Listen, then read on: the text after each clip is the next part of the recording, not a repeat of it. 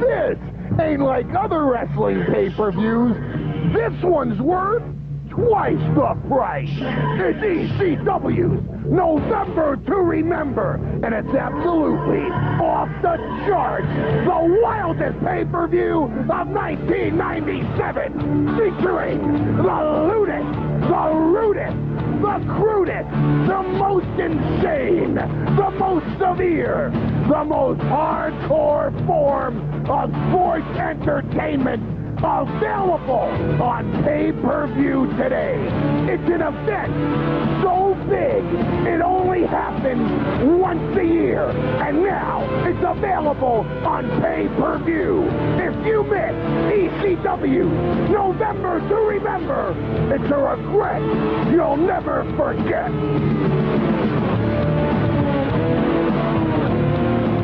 So Mikey Whipwreck is in his generic Kerrang catalog T-shirt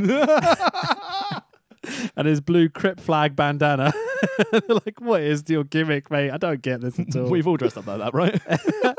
Hello, everybody. Welcome to the World of Wrestling podcast. My name is Rich, and as always, I'm joined by Tax Williams. Hello. How are you doing, sir? Have I got the surprise of all surprises for you? okay, are we going to do this now? we are going to do this now because I think it's nice to uh, get things uh, out in the open because I've heard some people will listen to our content and then our outros where we're giving our plugs. Obviously, people stop listening, and you know, fair enough. So I don't want people to miss this. Okay. If you've listened to podcasts previous by the World of Wrestling podcast, you will know that I, for some reason, have an open Twitter discussion with the man from the 5150, Konnan. Oh, yeah, boy. So Konnan and me, Twitter, Twitter mates, Twitter bros, if you will. Um, I asked Konnan to do me a favour, especially leading into uh, the last uh, pod we're recording of 2018. Obviously, we've got our bonus episodes, which we'll cover later. But I asked Konnan to send you and me a very special message. Hey. So, uh, based on the magic of studio, I will obviously cut in a better version of this. But just for reaction, ladies and gentlemen, one of my Christmas gifts to you is this. Yo, this is Konnan. You're listening to World of Wrestling podcast with Tax and Rich. Boom. That, ladies and gentlemen, is the real Konnan. He has kindly done a forward for our podcast, and you are going to hear this probably on most of our podcasts going forward. Mate, I'm going to put it at the beginning of every podcast now until eternity, I think. I literally can't believe it. So Konnan off of WCW, AAA, Impact Wrestling, all over the world, coming over in 2019, potentially to the UK, has recorded a forward for our little our little podcast. Fucking A, man. That's excellent. And uh, number two, so uh, obviously this, as we mentioned on the prequel episode of the podcast, this idea was yours, yeah. and I've loved every minute of doing this. Okay. We've watched some good, brilliant good. wrestling. We've watched some absolute dross wrestling. So Well, I suggested it and you wanted to do it, so that's why we're doing it. It's kind of both of our input, but I appreciate yeah, but that, it, man. it was your idea to do it, and you know you supply a lot of the equipment. You can probably tell which podcast I edit and you edit. so good. so, um, in a bit of a more forward thinking towards our first podcast of 2019, I've got you a little Christmas gift. Okay, let's let's uh, open this beastie. This is great for audio. I'm not obviously. very good with gifts, as I've said before. Where do I open it? There we go. right, I've got it. What have you guys? Ah, Oh, awesome. So I saw my Kenny, I was like, it's Kenny Omega! Oh, dude, that's awesome. You bought me a Kenny Omega pop. I'm surprised I managed to get hold of this because apparently they're like gold dust prior to Christmas. I, I don't know, but like, yeah, I've, I've definitely heard they're rare. That's fucking awesome, man. Thanks, man. That's really, really generous of you. That's awesome. So Conan That's and so Kenny cool. Omega. He's throwing up the little uh, Bullet Club gun and everything, like the handgun. Oh, I love it. That's awesome. I think the only ones New Japan have released are for him, Cody, and the Bucks. oh, nice, man. Oh, dude, that's so cool. Thank you very much, man. No problem at all. Merry festive. Today we're doing the third and final of our triple threat of ECW podcast from 1997. We're doing ECW's November to Remember. I can't believe this is over 21 years old. Man, it doesn't feel like that when you watch it. I, I, mean, mean, the production's a bit dodgy. yeah, the production hasn't aged well. Yeah. Some of the botches of in-ring action have aged beautifully. That they're just as good as they were 21 years ago. Very true, very true. But it feels uh, vibrant compared to a lot of modern day wrestling. and it's certainly a head and shoulders above our Hardcore Heaven review that we did last week. mate. This is different levels of shows. Like we started with Barely Legal, that was really, really fun and really important to pro wrestling because it was like the first ECW pay per view, and there's a good story kind of behind it and everything. Had that middle one with November to Remember. No, sorry, uh, what's it called? Hardcore Heaven. Hardcore Heaven, where it was just like, let's just get through this. There's been a big exodus. Let's just put on a podcast. We've got the show. We've got the venue. Let's just do it. Get on with it. Paul Heyman jokes about how bad the lighting was Yeah. that pay.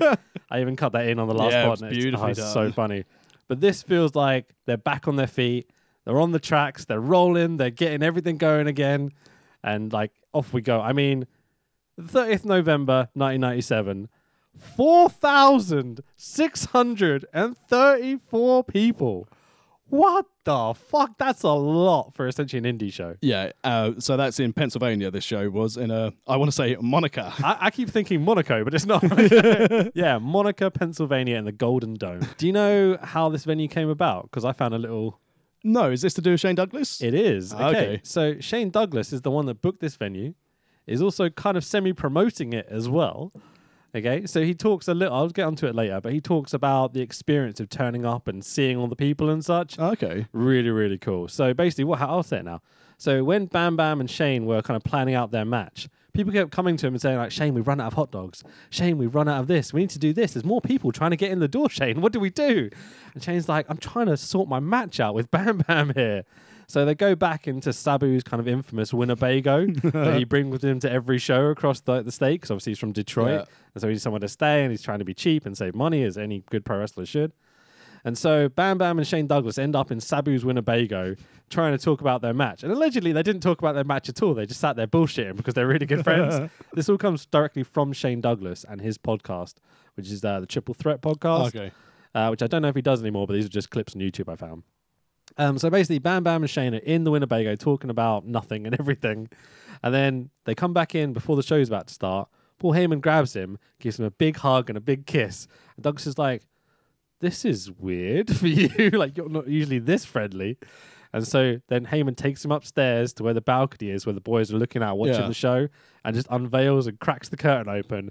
And Shane Douglas sees what he describes as a mob of ants, like in this arena. And that's the first time Shane saw how many people had turned up to this venue that he Wow. booked. And like, what a feeling that must have been, man. Yeah, I mean, again, even as I said in modern day indie times, just under five thousand people is a huge number. That's that's Wembley. Yeah, That's Wembley Arena. yeah, exactly. It's crazy. This venue. It's in, what do you think about the venue when you first saw it? Large, large for ECW. I don't know. Did you know this is the largest crowd they had? Uh, I don't, up to this point, it has to be, doesn't yeah, it? well, it's the largest crowd. They put that over on the pay per view, but how, where is this in the run Lex- of pay per view? the lexicon of like all the pay per views. Yeah, I mean, how much does Cool. um ECW Arena hold? That's like a couple of thousand. It, it's it's more like fourteen hundred at the most. Like if you packed it out, I think it's meant to be about seven hundred. But you know, Yeah, ECW being ECW, they got a lot of people in there. keeping them rules. Yeah, very much so. Well, let's go up until uh, what's happened since our last pay per view. Okay. So, uh, we're, uh, as I said, we're just up the road from Pittsburgh, Pennsylvania, in Monaco. okay. So, our last pay per view was Hardcore Heaven. Uh, coming out of that pay per view, we had the World Heavyweight Champion was the franchise Shane Douglas, the TV champion was Taz, and the tag team champions are the Dudley Boyz. Developments between then and now. Okay, so on the 20th of September, on ECW's Good as It Gets, pay well, not pay per view, but Super Show or whatever, the Gangstanators oh, of New Jack and John Kronus defeated the Dudley Boyz for the ECW tag straps. Okay. So around this time, you also get the Beulah and Bill Alfonso feud, yeah. which, if our listeners haven't seen any of their matches, just give us a quick pause, hop on YouTube, just put in Bill Alfonso and Beulah McGillicuddy, if you can spell McGillicuddy, and just watch some of their matches. Because, oh my God, this might be my favorite feud ever. This all came about after Todd Gordon was using his contacts to try and get WCW to poach talent from mm-hmm. ECW.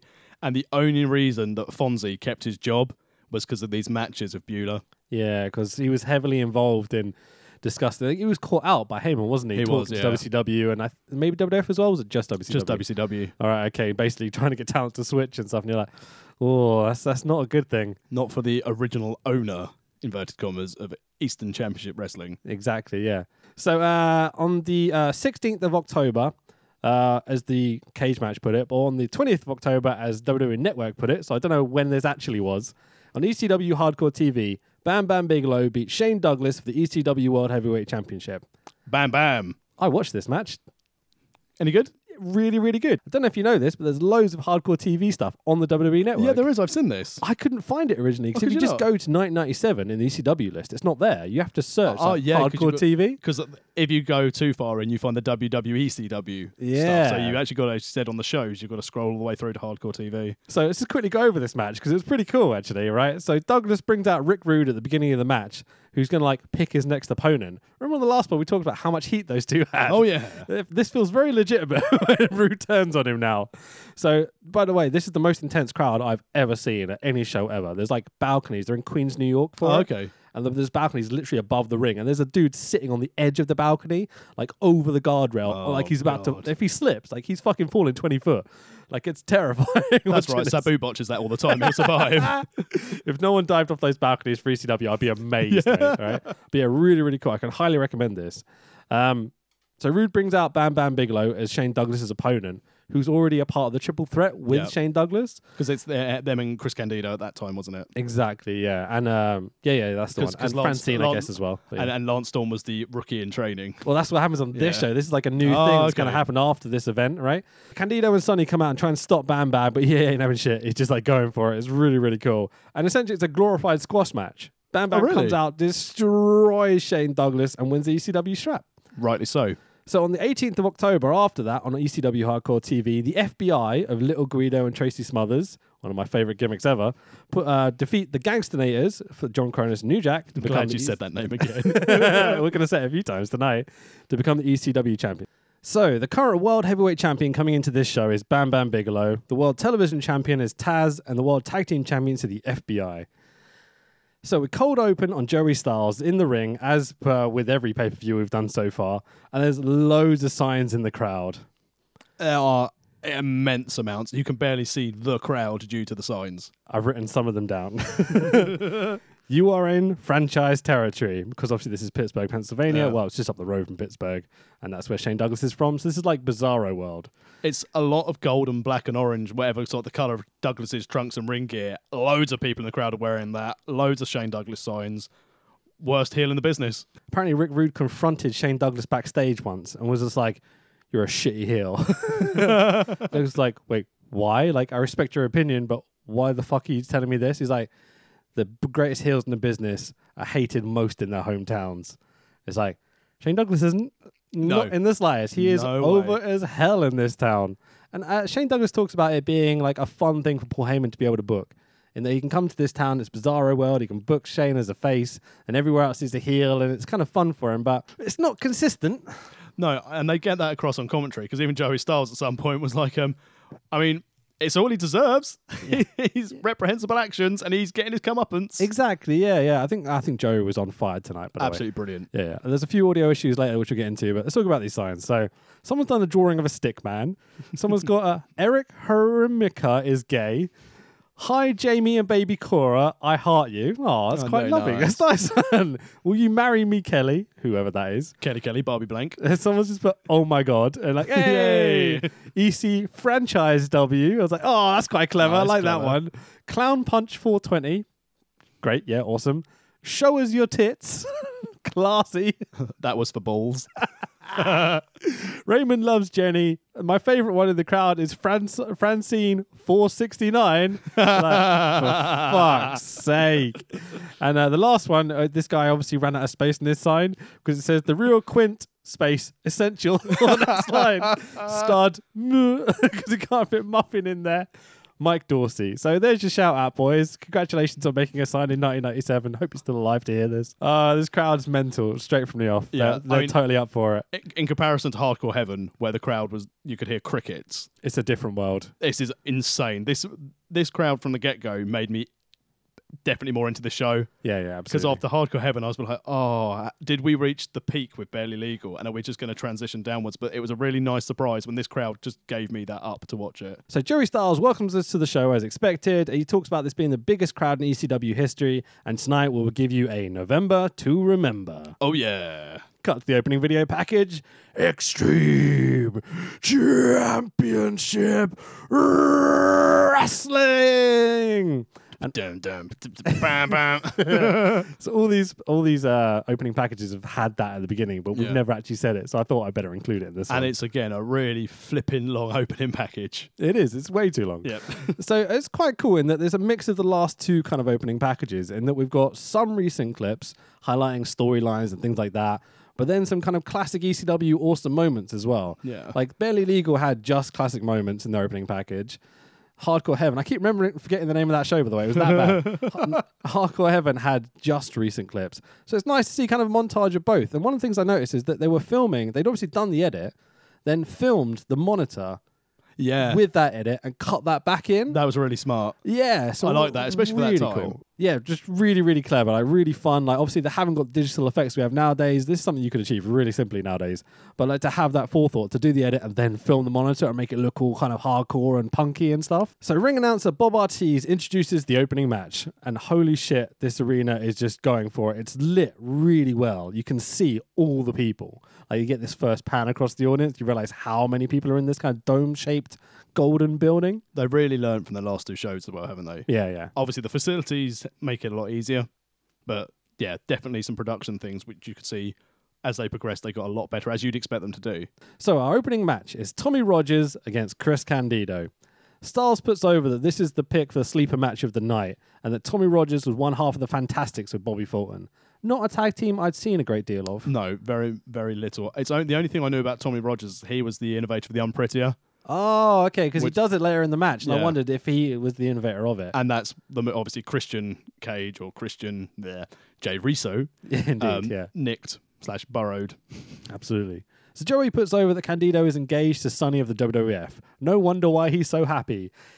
Eek. Let's not go down that line too much, but yeah, we've talked about Candido and Sunny and their issues before. At least not Randy Savage and Elizabeth. Fuck oh, me. Jesus, yeah. Clearly, this is just a sign in the 90s. Don't get involved with fi- female talent on the roster. Don't get your wife involved, whatever. Like the, the, how Beulah and Tommy are still together, like I have no idea. Yeah, how do they survive this nonsense? You see it more now in WWE. You've got, what was it, Zelina Vega's married Aleister Black Yeah. recently. You've got Naomi, in one of the Usos. Yeah, Daniel Bryan, won the Bellas. I could go on. bunch, yeah, Cheers, yeah. Total Bellas, for giving me all this insight into life. and it clearly, it's a much more uh, pleasant environment to have your sort of marital bliss with. Yeah, it seems like a nicer place to be. Like one of the things I want to talk about later, and as we go over this, is the differences and what WF could learn from ECW Yeah. and what they've developed from. But we'll get there. So Rogers is kind of gently booed upon his introduction. I think uh, he's not a typical ECW guy. No. Um, he can certainly work. Fucking He- hell, this boy can go. Classic wrestler, though, isn't he? Yeah, southern sort of guy, from what I Yeah. understand, with the Fantastics. So India reversal spot and stalemate to start. First bit of technical wrestling immediately gets a boring chant from the ECW. You're like, come on, boys, this is really good. Uh, Rogers suplexes Candido on the hardest part of the ring over the top rope, straight to the floor. Gets a big EC dub, EC dub. Great way to turn the crowd straight away. Immediately, you know what they're into. Like, they don't want any technical wrestling. They want high spots. They want you going to kill yourself for them, and that's all they care about tonight. Yeah, we paid our $12. Kill yourself. You must do this. You'd never work again. Uh, Candido does Flair chops, uh, an impression, which is really, really fun. The Rogers reverse, it does the same thing in the corner, kind of flicks his hands to his hair and goes, woo. I thought it was a really fun little tribute moment because both dudes have got the whole Yeah. Flair sort of styling, I guess. Um, I don't know. I thought this was a really nicely timed match. There's lots of high spots, but they're not burning the crowd out. Like, just real quality wrestling. this is proper opener match technique, the way it's laid out, what they've got in ring action. As you said, there's a few big things to get the crowd into it, but it was a very technically sound beginning, classic opening card match. So uh, Lance Storm out to interfere. Styles puts over that Storm is, the, is prospecting for the triple threat. Kind of a bit of a biker kind of terminology used here, but Blonde rat style and all. it's gorgeous. That's all they want in the triple threat. They don't want Lance Storm. They just want to get it on Shane Douglas. So Jerry Lynn comes out and goes, "Whoa," and does his big metal introduction out to save Rogers. Uh, Jerry talks about how this is one tag team of Rogers and Jerry Lynn, and obviously Lance Storm is trying to be part of the triple threat with Candido and Douglas and such. And so all four guys brawl in the ring. Everyone does a dive to the outside. Oh my God! EC Dub, EC Dub. Referee John Finnegan grabs the microphone and pretends says, to be Teddy Long. this is now officially a tag match. Um, did you catch uh, on commentary? Uh, through Joey Styles' microphone. A fan, obviously sitting right by him, just screams, "Hey Joey, is the ref allowed to do that?" I didn't get that on the network. Because that's exactly what I was thinking. Amazing. I thought it was fucking hilarious.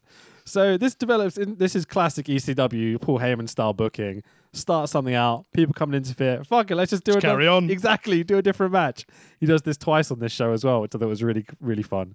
Uh, so it's developed into a tag team match of Chris Candido and Lance Storm versus Jerry Lynn and Tommy Rogers. Tommy Rogers of rolls Candido and unveils a bit too much of Candido's behind At least he tans.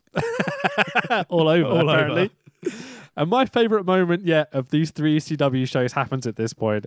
Candido gets dropped off of the hardest part of the ring by Rogers, and Candido bumps onto a female photographer at ringside who completely no sells it, and she tries to walk away. But Candido, being the professional that he is, kind of grabs her and goes, "Hey, no, you're meant to sell this. I'm selling, bitch. Come down." She John completely John Cena him. so funny as he's falling to the ground. He drags her down with him. And like, oh god, Chris, it's so funny. Consummate professional. Fucking brilliant, man. Uh, Doomsday crossbody by Rogers and Lynn to Storm gets two. Top rope powerbomb by Candido to Lynn. Always really uncomfortable seeing that move. Scariest spot ever. Uh, for the first time, I noticed Candido when he did this. He didn't just traditionally grab him by the waist and pull him up for the powerbomb. He grabbed his trunks Yeah. and lifted him up like that and had his hand by his neck All to the throw leverage. him forward. Yeah. Like really clever, just that little bit of protection and security, knowing that he's got something to grab onto. But again, this move used to terrify me as a kid. Yeah. But seeing it done like this is so impressive. Candido, as we've said over the last few pods, really, re- had he not had his troubles and his difficulties, I Hmm. think he would have been like an agent. He would have been a trainer, definitely for his in-ring skills. Yeah, you would have thought as much. I love his promo work. I love his in-ring wrestling. If only he was like a foot taller, Yeah, definitely. would have been an absolute superstar, like in WCW or WWF. You know, for the big boys. Because even then, because I know, because it was the Bodydonnas when he went to WWE with Sunny as their manager, wasn't it? Yeah, stuck with that shitty gimmick that Shane Yeah. Douglas then got afterwards as well. Like Yeah. obviously, it's obviously a rib, pretty much. Yeah, or maybe it was a Paul Heyman thing going, you can have my talent, but I've got a great idea. Dean Douglas would be an amazing gimmick. Yeah. So we get the Tomikaze, as Joey calls it. which Tomikaze! gets a huge pop from the crowd uh, by Rogers. This is Christian's Unprettier, as we talked yeah. about, yeah, or Rogers' Unprettier, as we should call it Yeah. now, I guess. um, I, I, the crowd obviously have never seen this before because they jump out their seats. Like, that's a serious pop. My favorite kind of pop when the crowd don't expect something to happen and then it's 10 times better than you ever expected. Which goes so when you break down that move, how good it actually is. Because I Well- think when Christian did it, it was just a little bit namby pamby, and you thought, oh, he's just falling down on them. But the way that Tommy Rogers did it, Yeah. it was a proper, you know, spinning spike neck breaker. so when when I see Christian do it, it feels like it takes way too long to set it up and to protect. Yeah. Um, Juice Robinson also does it as a finish now in New Oh, Japan okay. and across like American Indies and such. And when he does it, he literally leaps up into the air and then the guy falls down with him. Oh, So they've kind of got time to protect as it goes Yeah. up. The way Rogers does it, Spike. he literally spins bang. like before you know it, he's literally head first into the ground. It looks fucking awesome, but maybe a little dangerous for someone who's not as experienced. Yeah, but looked amazing. Yeah, really, really cool spot. We get the Northern Lights suplex by Candido on Rogers, almost out of nowhere for the one, two, three, and your winners are Chris Candido and Lance Storm. Beautiful bridge in that. Really quality. Yeah. Really, really fun. Again, really little fun tag match. Cool little high spots. I love all four guys involved in it. No problem whatsoever. Great opener. Great opener. Solid. Nothing else to say really about it. So, brief highlight package from the last few ECW hardcore TV shows show Whipwreck beating Austin, Stone Cold Steve Austin, Yep. Again, more bum. with hair as well. Yeah. like, hey. Uh, on his head, not his bum. and Justin Credible beating the great Sasuke, which are two very plucky underdog sort of things. You know, like these shouldn't have happened really. So uh, again, ECW, Paul Heyman trying to get new talent over, realizes there's something gone. The exodus has happened. Needs to get new guys over. Obviously, he's got Austin. He's got Sasuke. What are we gonna do? Take our two young talents, try and get them over as much as possible. So we've got Justin Credible with the sexiest man on earth, Jason. Who- This is Who I always get confused and I think, oh, Buff Bagwell. It's nothing to do with Buff Bagwell. versus Mikey Whipwreck. Um, two guys I've never been a big fan of. I've never really liked Justin Credible. I- And I don't get Mikey Whipwreck other than the fact that he was a comedy for for Mick Foley. Yeah, it's it's a nice young plucky dog, young boy who gets victories when he shouldn't. Yeah. Justin Credible. I just don't get it No. at all. I don't see why. I can see that he has some talent in the ring, but he's a bit of a spot monkey. Doesn't seem to have a very interesting gimmick. Like, what is his gimmick? No, He it- wears jorts and plaid. he basically looks like Paul Robinson, but Robbo's got a gimmick. Yeah, Justin Credible has angry, a funny scary name. chav. Yeah. Just and Mikey Whipwreck I like because he was ring crew, and it shows that you can always go Okay. from the because he was basically ring crew to start with. I like the story with Mikey Whipwreck. Yeah. That's the best part of his character, the Yeah. story behind it. The fact he'd never won a match, never had an offensive move. That was the best bit for Mikey Whipwreck. But um, yeah, other than the only thing for me in this match when I saw this, I was like, Jason, I remember when I got an ECW video game on the Dreamcast, Wow. and Jason was the first character I played. You bought a Dreamcast? I know. You're one of like few to actually ever have one. Cash converters. I wanted to play the ECW game. Excellent. Um, and the first person I picked to wrestle with, random, Jason. and I was a like, mistake. oh, Buff Bagwell. Oh, cool. Have you still got it? the Dreamcast, God no. Oh, that'd be worth a lot nowadays, especially with the ECW game. You find some wrestling nerd out there that wants it. God, that was a good thing to hang on to. Anyway, so a fan at ringside has a sign about Justin Credible being Aldo and a jobber, and they get a huge pop out of Credible because he comes over, spits on them, and shouts something in their face, and the the fans are like, "Yeah, that was us. We did that." Yeah, not the reaction you want. That was hilarious. to be Again, highlighting how Justin Credible could not really get over as a heel. Yeah, pretty much. Uh, so Mikey Whipwreck is in his generic Kerrang catalog T-shirt and his blue Crip flag bandana. They're like, what is your gimmick, mate? I don't get this at all. We've all dressed up like that, right? I guess he's ring crew, as you say. He's kind of dressed as, dressed as a fan, pretty much. So Joey puts over that both guys are 23 years old. So obviously, young boys come up in the business. Uh, He's already had his run as Aldo Montoya on WWF, hasn't he? yes, yeah. So this is after that. So Yeah. he was what, 2021? Really young kid, wasn't he? Mad that they signed him at that age. Like, that that was a Portuguese Man of War, wasn't That's it? the one. Yeah. yeah, of course. The masked yellow Yeah. character. Yeah. Terrible gimmick. I always get that confused with Max Moon. Cheers, Konnan. so both Justin and Japin do the DX crotch chops as well. And you're like, come on, boy. This is all filler, no killer. This is Yeah. not really very cool. At one point, they're exchanging sleeper holds, and uh, yeah, also put me to sleep. So there we go. uh, a few high spots, but it's a bit of a washout of a match. Jason gets a suplex and a low blow from Mikey for his troubles. Heels get the better of Mikey as the match goes on. Mikey gives Jason another low blow as Justin goes up top. Mikey climbs up a prone Jason as he's kind of bent down in front of the buckles, grabs Justin Credible off the top rope, top rope stunner, which is the whippersnapper for the one, two, three. Mikey wins! Mikey wins! Which is a surprise. Uh, I think so. They built it as a shock, didn't they? Yeah, Joey got over us. Joey tries to put it over as a shock at least. I don't know if I felt it was a shock. I, I didn't really care, to be totally honest. No, I said I was just like, Jason, Jason, quickly Wikipedia. Is that Buff Bagwell? Oh, it's not. Oh, the match is over. I guess if you think about it in terms of it's a it's a former WWF guy Yeah. against ECW ring crew, it's it's a shock surprise. Yeah. You know, like he shouldn't get this win really. But yeah, fun little storytelling. Don't hate it. The match is crap, but let's just move on. So Jerry Styles says, "Wait, hold on. Somebody in the truck is talking to me. What's that? Al Snow? I can't say that. Are you kid? Al Snow is in the locker room getting head." Backstage pre-tape with the Job Squad. Al Snow is completely changed from when we last saw him. He's got "Help Me" written on backwards on his forehead, dyed blonde hair, mannequin head sitting on the chair next to him, white T-shirt with the JOB Squad kind of NWO esque logo. Blue Meanie is behind him, half naked, Just getting, getting dressed. Like, "Ah." and Nova is sitting to his right uh, on the other side of Al, kind of with uh, like a Paul Stanley star, like kiss thing Yeah. on his face. Like this is weird. Al Snow is complaining to the mannequin head that he's not wrestling on the show tonight. He talks about the head screwed head, like Brett screwed Brett. he's just losing it completely. Uh, and talks how the head was calling Eric Bischoff for a job. I think putting over the Bill Todd Alfonso, bits, yeah, yeah. Todd Gordon shit, yeah. Uh, Snow is ranting and raving. I'm not crazy. I'm not crazy at all. And uh, I don't hate it. This is fun. It's kind of like they've combined Crazy Al Snow with the BWO gimmick. Yeah, I. The favorite part of this promo is when I saw the Blue Meanie getting dressed. I was like, I'm not that fat. So there's also a Spike Dudley sighting because they're in the locker room, and I just want to point that out because I love Spike Yeah. Dudley. What an absolute legend! At least he got a payday. Well, he might. At least he worked. Did anyone get paydays? of Who course not. Dreamer. So cut back to Joey Styles, and he says Al Snow got a little head in the locker room and is totally ashamed he even said it. Like he's shaking his head, going, "Oh, I'm a good Catholic boy. What have I done?" Uh, he puts over that in the match between Sabu and Sandman tonight that tables and ladders are legal. Wait a tick. isn't this ECW? Aren't tables and ladders and chairs and stuff always legal? They said something in the end in, in the main event where he was like, "Oh, we don't want to end up this match in the disqualification." I was like, Joey, Hang on, this is ECW, dude. I expect a higher level from you, Joey Styles. I wondered whether I'd missed the rule or something, whether you can get DQ. Well, the thing is, though, it was the only thing that could have been DQ'd in that main event was if the triple threat came out. But the triple threat weren't coming out. It was like he Right. wasn't breaking a five count.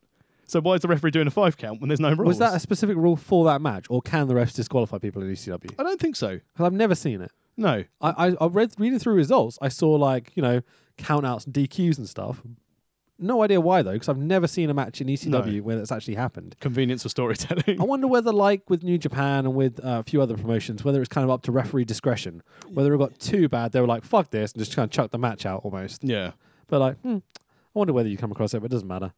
Uh, I think there was meant to be a video package here, but we cut straight to the ring. And oh, I checked. Uh, this is when I was watching the network for a little bit because the audio on the original version was so bad at times. I, I mean, in fairness, the audio of commentary versus crowd noise throughout this whole pay per view on the network wasn't great. If that's the only criticism of the production I've got, the audio levels were poor. Now imagine it's a bootleg of the original broadcast from a VHS recording. I don't know how you even tolerated that. Mate, it was unbearable at some times. But like, I just can't put up with this generic bullshit music that WWE ever had. So again, I was kind of swapping between the two. Things I'm starting to get used to the generic BS music now. I'm starting to think, oh, that must have been their theme music.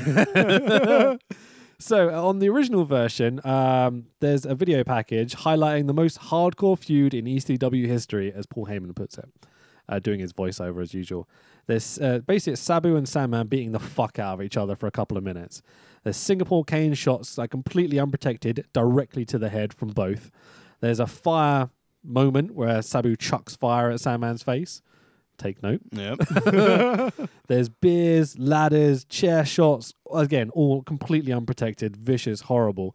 There's even a slow motion clip of Sabu smashing a wine bottle over Sandman's head and face, like he catches him above his eyebrow with this, like what looks very much like a legitimate wine bottle. Yeah, I mean, sugar glass doesn't split like that. Fucking hell, mate! The stuff these two are doing to each other is just, oh, And also, Sandman doesn't drink wine. no, he needs a beer, boy. We can smash beer cans over his head, I mean, but the not the wine bottle. That's too far, man. Maybe that was it, the ultimate insult. Uh, and he puts over this is the first time ever Sabu versus the Sandman.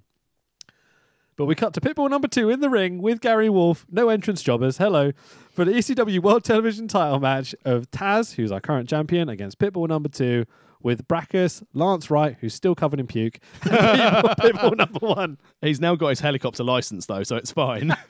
Notice that the uh, the extreme chopper didn't make an appearance this one. Mate, I would have loved it. If imagine if just suddenly they're just like, oh, we've got 4,000 people queuing outside, and this is Lance puking himself, puking over himself in the helicopter. It would have been awesome. So Joey puts over that Pit- Pitbull called out Taz for some God knows reason. Well done, Pitbull. You can't beat Shane Douglas, so now you're going to call out Taz, who's going to rip your fucking face off. You can see that Paul thinks they have some value, or maybe they have something over him or something, because they keep getting these awesome spots. And there's regularly guys who I'd be booking on these shows which are left off. Well, again, you'd have Spike Dudley on the main card. You'd probably have Al Snow and the BWO on the main card, You would have thought as much, yeah. rather than um, Jesus Christ, Pitbull two.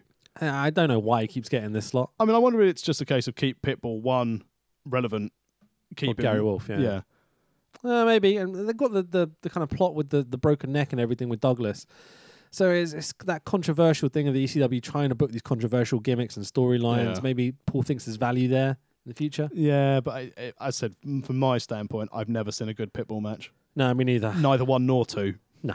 So Heyman is on commentary, uh, and he puts over that from the Mad Dogs of War, it's Pitbull number two.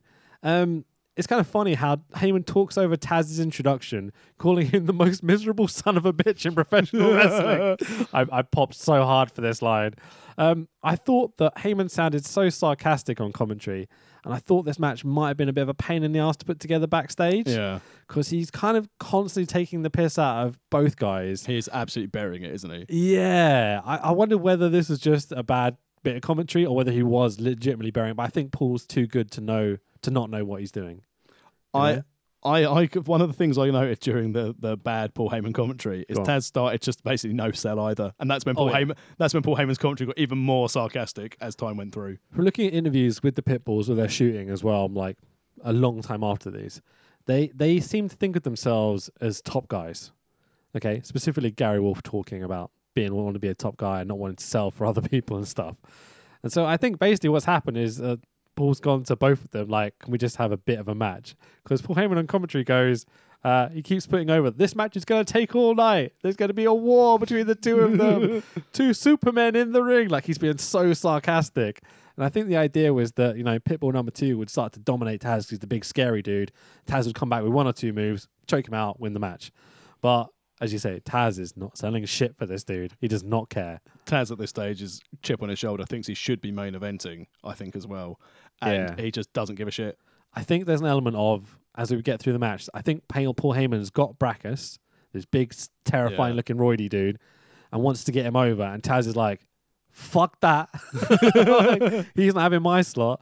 Because um, Paul Heyman puts over that Pitbull is the master of pinning his opponents. Laugh my fucking ass off. No, he isn't. Never pins anyone. Taz taps out Pitbull with the cutter Ha Jime. Kata Hajime! So I looked this up. I worked out, right, that Taz's gimmick is that he's a former judo submission sort of guy. Right. And I remembered that talking about, I'm a big fan of the Gracies and I watched a whole bunch of documentaries. They talk about naming the Kimura after a famous guy who tapped out one of the um, Gracies who was called Kimura. Not the bird in ECW. No. Because that was a sex move. oh, we've all had Let me get Kimura. my point. Shut the fuck up. So the Kimura is not called that in judo. It's called something completely different. So I remember that in judo they have separate names for stuff. So I looked up judo choke. They immediately came up with that kata ha Jime. jime. So yeah, we can pronounce it properly now after three pods. We I finally got it. Or we need someone to spell something phonetically for us and we're off to the races. So have you got a timing on this match? Because Taz taps him out obviously at this point. One minute, 29 seconds. One minute twenty nine. Taz has tapped him out already. Like I love Paul Heyman just fucking over this match. Main event, boys. so funny. So Taz proceeds to suplex Gary Wolfe. Uh, dude had a broken neck a few months back. Can we maybe not drop him on his fucking head, Taz? No sales it. Jesus Christ. Did he? Yeah. Did he just roll out the ring? Yeah. Get up. Fucking hell, dickhead. Uh, Taz grabs the microphone and starts to go, Well, it's obvious that Lance Wright's puked all over himself. has brought his boyfriend with him tonight. It's also obvious that Vince McMahon gave Lance Wright a present. Hopefully a sick bag. the real thing that's obvious is that Lance Wright's boyfriend sticks needles up his ass. Talking about um, Brakkus Brakkus, at ringside, yeah. who's this giant dude. Um, shows you the difference between come drunk and punch drunk, boy. Get it up here and like, oh, Taz is shooting. This is legit. This is not a line. It's I got lo- to be right. Yeah, he's he's pissed off. yeah. He hates this idea of this dude coming in. Yeah. So security get between Taz and Brakkus. This is the best bit of this match. Poor security guard. Taz slaps the security guard as hard as he fucking can because he's obviously a bit fucked off by this point. Chokes him out as Heyman screams down the mic, Get out of this, Ron. Go to something else. As they clip to a cut of Bam Bam throwing Spike Dudley into the crowd and then throw and then crowd surfing across the audience because they're just like, Fuck this. Get out of this match. The, the best Heyman quote in this when he was beating up the security guard was, "Oh great, another lawsuit." So from this clip that they cut to, kind of ending the the, the lawsuit segment, I guess we'll call it, of Bam Bam and uh, Spike, they cut to they cut to a video package of Bam Bam beating Douglas for the ECW strap on the show we talked about at the beginning of the pod. And the original broadcast has extra bits here which highlight that Vince McMahon hates Douglas and that something about WCW screwing him over. yeah. I didn't really understand this whole segment. Like, I don't get how Vince. I get how Vince hates Douglas because the whole Shane hurting his back in the match, then quitting and leaving WF, and Vince fronting up to him and all this bullshit. Where does WCW come into this? This is the whole NWA beef with Douglas and Flair. Oh, okay, yeah, from back in the day when he's like, they can kiss my ass. and Yeah, so that that comes down. Then again, I think WCW wouldn't give him a job because of Ric Flair being like, hmm, "Don't want to touch this guy." Oh, absolutely, He's shat all over the NWA bat- belt. You know, like yeah, Yeah. mm, probably a good idea. What do you mean? This this this ten pounds of gold? What about this massive sixteen pounds of gold we've got? Fuck the ten pounds of gold. So we immediately cut back to the ring, and the FBI are already out on the microphone. Tommy Rich. Oh, uh, my favorite thing ever. Like the FBI, I think is my favorite gimmick ever. These two southern redneck boys go like Fugazi and stuff. Like it's so funny. Pene alla arrabbiata. the New York Italian redneck mobster. Like, where did they get this from? This is fucking genius. They don't give a shit. Excellent bleach job as well. so good. So Dudleys are out too. No entrances for the Dudleys. Running long already, maybe? Yeah, I think so. Mm, that feels like it. 129 Taz match. Joel Gertner has a bow tie on his neck brace. nice touch. Absolutely loved it. Thought it was really cool. Goes the quintessential muff stuff. I mean, stud muffin. Uh, good line. Joel Gertner puts over that he's just like a Rubik's cube. The more you play with it, the harder it gets. It's true because if you can't get the matching corners on a Rubik's cube, you're screwed. He introduces all the Dudleys, and it takes ages. Oh, why do we have to do all these intros? That just takes so long.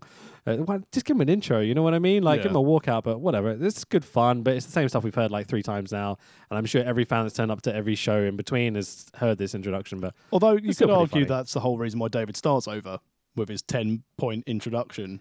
dude's amazing in the ring, though. Yeah, but so the Dudleys Amazing. For ECW. Mm, they're good. Fuck you, Pitbull. the recording artist and the wrestlers. The best bit about this is Sign Guy Dudley has a custom Dudley jacket on. And It's just like that's fucking awesome. It's got Dudley printed across the back and like print all down it. Basically, Really Rick cool. Rude had all about you. It's just like, there you go, Sign Guy. Off Yeah. you go. This is my dude. This You'll is your work out. payment.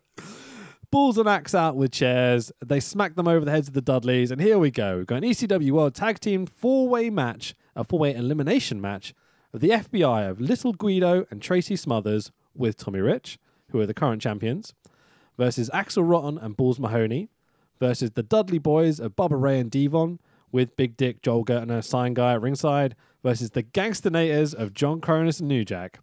Uh, I'm going to the original broadcast for this because I know what's about to happen, and I'm not having some bullshit dubbed over music. I need the full-on Dre Ice Cube well, experience. Not only you probably had this for the Dre and Ice Cube experience on your original, Yeah. but WWE were kind enough to still leave their generic music playing over most of this match. Oh, for fuck's sake! I bet that was fun. It was awful. Yeah, that's why I had to go to the original broadcast. I couldn't watch that. I just thought would, this would ruin it for me completely. Um, so the match starts out. There's some good, some hilarious spots.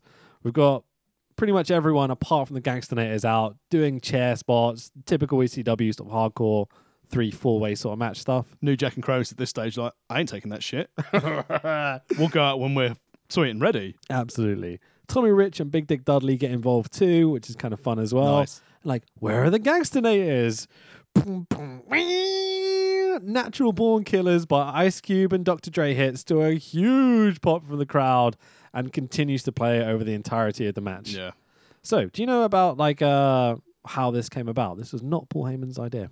What, this four way? No, the uh, the music over the match. Oh, no, no. This was New Jack's idea. He saw a movie and realized that it was like an action movie and there was music playing over the top of the scene. He's like, ah, I want music to play over my matches so it feels like a movie, an action movie sequence. It was awful. Well, the the well the gimmick I thought it was or the match. Do you not like the idea of the music playing? No. It- I found it distracting, and I just felt that someone basically pressed the button and gone for a wee. Really? And you don't ca- like this at all? Not for me. Did you seen it before? Or is this your first time seeing First it? time seeing it. Oh, okay. This happens on every new ba- Jack match Well, ever. we saw the New Jack stuff before, and I was like, oh, someone left the music on. Oh, I'm really disappointed. didn't- this and we is like didn't my cover this. favorite gimmick. Oh, really? Yeah, I love this. I think this is hilarious. I think the concept is a good idea. I think the execution is poor, possibly due to the clusterfuck of what's going on in the ring. It might be that I'm just like one of those fans opposite the hard cam, that I know every word to this fucking song. so I'm sitting there just kind of like rapping along, watching New Jack smack people over the head with guitars and stuff. I'm having a great time. Yeah, Jeff Jarrett wants his gimmick back. Dude, this is like a part. Do you I really don't- hate this? Because like, it's a party sequence to me. This is like one of the most fun things. I wouldn't say I hate it. I think it just distracted me from the match because all I was thinking about without knowing this was New Jack's thing, I just thought this is a production cock up rather than a deliberate thing. Oh, okay. Now this is uh, every time New Jack's in the ring now. This is what happens until he leaves. Pretty pretty glad this is the third and final ECW pay per view we're covering New Jack on then. Oh, I'm disappointed. But anyway, New Jack has a crutch, he has rubbish bins, he has baking trays, a mailbox, a cheese grater, golf clubs, frying pans. They're just smacking the fuck out of each other. He'd just been to Walmart Uh, pretty much, man. and hadn't paid. And New Jack sells absolutely nothing. Of course. Every time he hits someone with something that's like, you sell this motherfucker, but he's determined not to sell a single thing that comes his way. That's why they were let out. Taz got in his ear and was like, I didn't sell. You're not selling. Make sure Kronus doesn't sell. So I put a little note to myself saying uh, here, saying like, ironically, I bet Tax is loving this match XDX60. Because I knew that you'd hate all the hardcore stuff. I would have thought you'd love the the the the change in what was happening. That's something a bit new, a bit different. I like the silliness of some Okay. of the spots. Fair enough, mate. I, mean, I said I, I didn't think this was a bad match. Yeah. I just think if you've got so much going on, plus what I considered at the time a production cock up going on all over it, I thought this is a mess. Right. Okay. And as you said, the no selling, it's New Jack in it. Well, yeah, exactly. So Big Dick Dudley does a goddamn moonsault and completely misses. but still impressive seeing a dude that big doing moonsaults. yeah, he nailed it. The moonsault. to the canvas. Yeah, exactly. no one was. And the canvas sold it. Yeah, exactly. No Never got up. Mate, dude, he no sells it completely. Like he just stands up after doing the moonsault and, and choke slams Kronus straight away. Uh, New Jack hits Big Dick Dudley with the guitar, and like his crack cocaine comes flying out of the guitar. He's like, "That's where I left it. Fuck." Kronus up top, 450. Still can't believe he can do a 450. Tries to pin Big Dick Dudley. He's not in the match, dummy. Get the fuck out. Uh, some guy in the crowd knows every lyric to Natural Born Killers and is mouthing along just like me. So Bubba Dudley does a massive plancha over the top rope to the outside to everyone. Tommy Rich in the ring now to stop New Jack diving from the top rope to the outside. Gets a guitar shot from his trouble. More cocaine goes flying out. And he's like, God damn it, I left the other bag in there. this has cost me a lot of money tonight. Kronus up top. Little Guido hits him from behind. Bubba with the ace cutter. Kind of cool combination of the two guys. One, two, three, and Bubba eliminates the Gangstanators. Wait, this is elimination at this point, is what I was thinking. Like, oh, fucking hell, this has gone on a bit already. Like, can we please end this now? Um, Gertner accidentally blinds Bubba with the powder. Balls Mahoney picks up Devon. Bubba, still blinded, gives his own tag team partner the 3D for the 1, 2, 3, and the Dudley Boyz are out of here.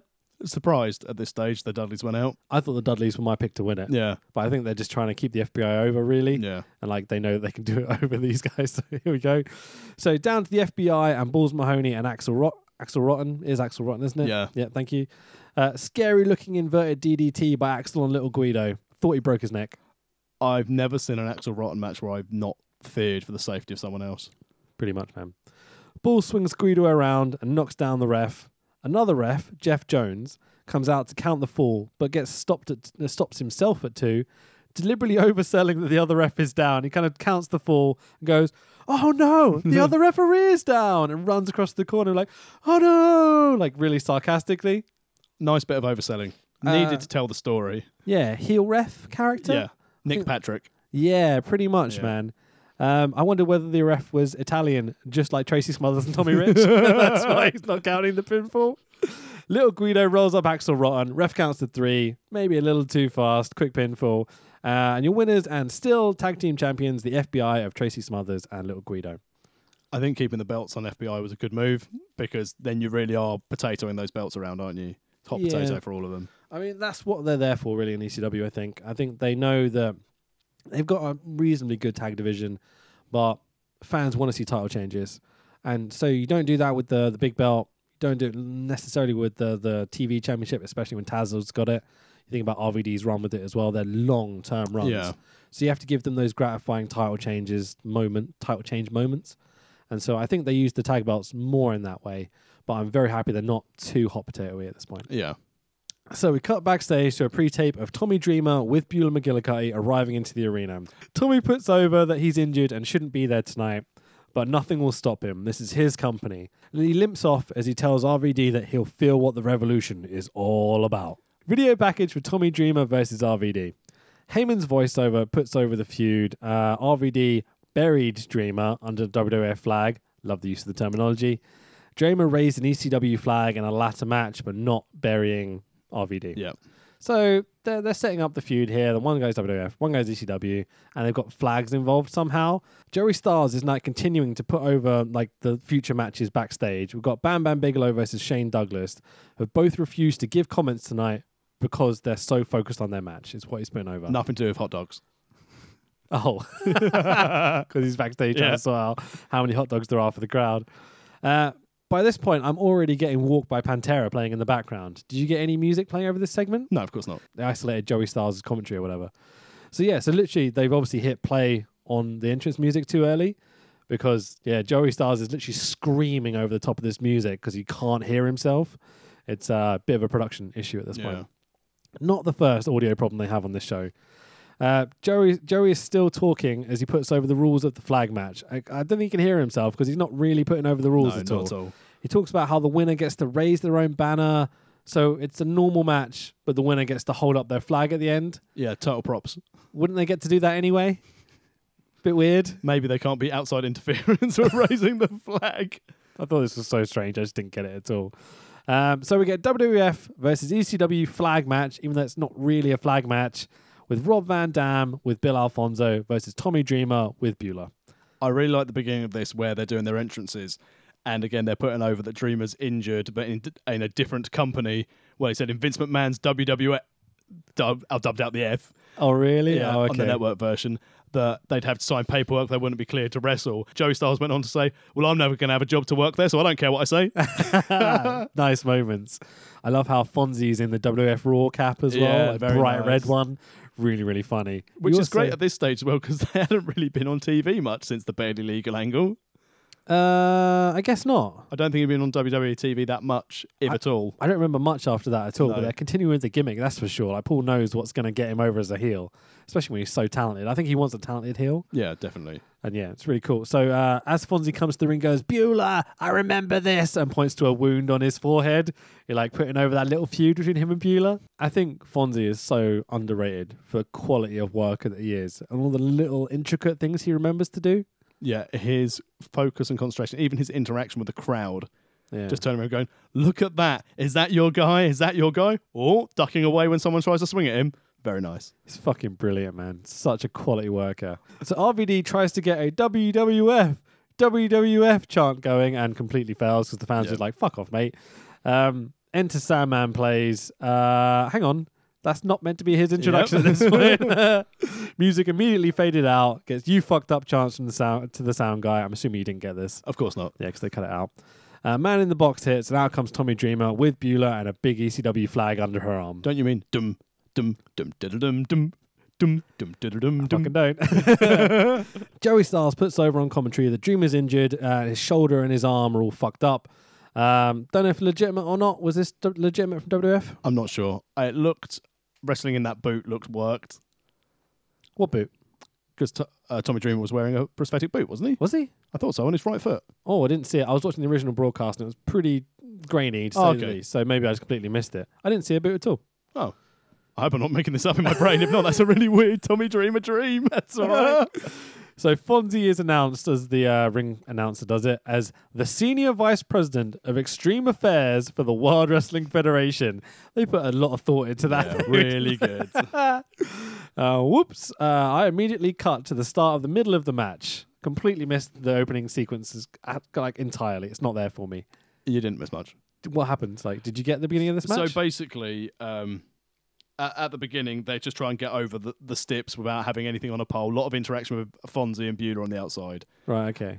Classic, like heel working over face. This was the first time we did get to see proper Rob Van Dam with the thumb, though. Oh, because he does it on the uh, the end of the match Yeah, as well. So so he does it on the intro. Yeah. Right. Okay. So we started to do it finally. Cool. Awesome. Because I've been waiting for that the whole time we've been doing these pods. Yeah, so it's taken three pay per views for someone to go, What if you did this?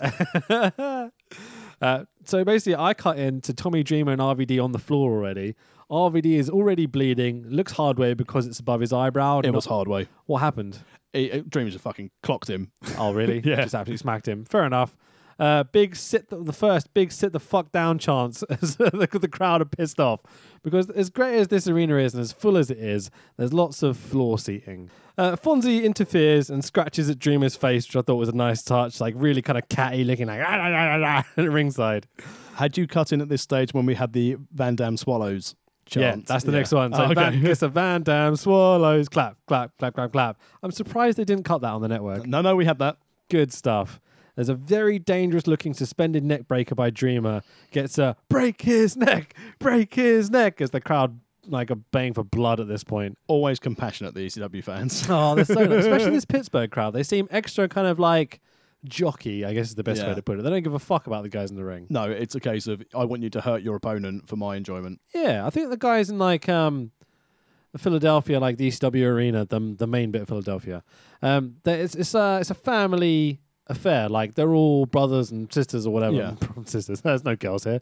It's- it's- they're all looking out for each other. Like it's like a like a going to a metal crowd and being in a mosh pit with people. Like yeah, they're gonna fucking mosh with you, but they'll pick you up. Yeah. You know what I mean? I I feel that Pittsburgh's more Woodstock '99. Yeah, Bunch of douchebags. You know, without a shadow of a doubt. bit weird, really. Fonzie keeps interfering in the match. Uh, keeps um, to the point of smashing over the ref's head. He just like go boom with this massive tray or something. Yeah, left over from the earlier match from New Jack's like trolley of enjoyment. just left something out there. Uh, referee Jeff Jones comes out again, the heel referee from earlier, and interferes in this match, taking out both the other refs and stops Dreamer from winning the match. Such a heel dick, this referee. He's got a big future. Jeff Jones then fronts up to the other two refs as they get back up and challenges them. They face off as Beulah comes in, low blows referee Jeff Jones. Both the other other refs give him a double DDT and do the Raven pose that Dreamer stole. You know what I mean? Lovely, lo- lovely double dreamer DDT, and like the referee sold it like a trooper. It's awesome, man. It gets a huge pop, and holy shit, this was so so good. This popped me hard. Taz should have watched this and learned how to sell. uh, Fonzie low blows both the other refs. Beulah jumps in, low blows Fonzie. The booking, mate. This is Yeah. awesome. Beulah is now the ref in the match. yeah, Don't know how that's legal, but whatever. you need that fan shout to Joey Styles and go, "Can she do that, Joey?" So this is one of those classic ECW moments where Tommy Dreamer gives that pile driver to RVD the most gifable ECW. because RVD sells it by popping himself in the air like three foot out of a pile driver. Like holy shit, impressive. RVD is just crazy talented, isn't he? this is the first moment for me that I've been like, wow, for RVD. Like he's really good. He can do loads of high spots, but all the other matches we've done so far have been a bit spot monkey nonsense, no Yeah. purpose. This is the first time where he's got a strong feud. Tommy Dreamer knows how to work, and where he came up with this sell out of this pile driver, I will never know because. How do you think to push yourself up like that and that high? Yeah, and again, even even if he said to Dreamer, "Can you just give me a little bit of a lift up afterwards?" Yeah. I, it's insane. It goes to show how good RVD is if he has a decent storyline to work with and a decent dance partner as well. Because other than this feud and maybe the feud of Jerry Lynn, can you think of any really decent RVD feuds other than potentially Cena because of the atmosphere when he cashed in at One Night Stand? Cena and Orton. And just before RVD left ECW, WWE, ECW, he had a really nice little feud with Orton where they did like the big RKO spike Oh, cell and stuff. yeah. Where you can see RVD going, "Oh, that was cool, man," on the floor, like talking to himself. Um, but apart from that, and those are two WF feuds out of four that we picked. Yeah. He wasn't. He was booked as strong, but he was obviously booked as a spot guy, not as a we can tell really cool stories with this dude. Yeah, it- this is the measuring stick. If you can work with RVD and get a good match out of him, I mean, I think Taker did well with him, but I think the Taker would drag a match out of his ass. I don't even remember it. Uh, that's when RVD went off the Tron crossbody. No, don't remember. Sorry. Memorable. Yeah. so the crowd really started to piss me off at this point because after this amazing kind of classic spot where they should be applauding and clapping this cell job, to be fair, they start going, "Nice sass, Beulah. Nice sass. Clap, clap." Because she's down counting the pinfall for it. I mean, it's true. They've got a point, They but still, lied. like, come on, it's, there's a good match going on. Two boys in blue who I don't recognize do Oh. a run in. Doug Furnace and Phil LaFon from WWE. Brilliant.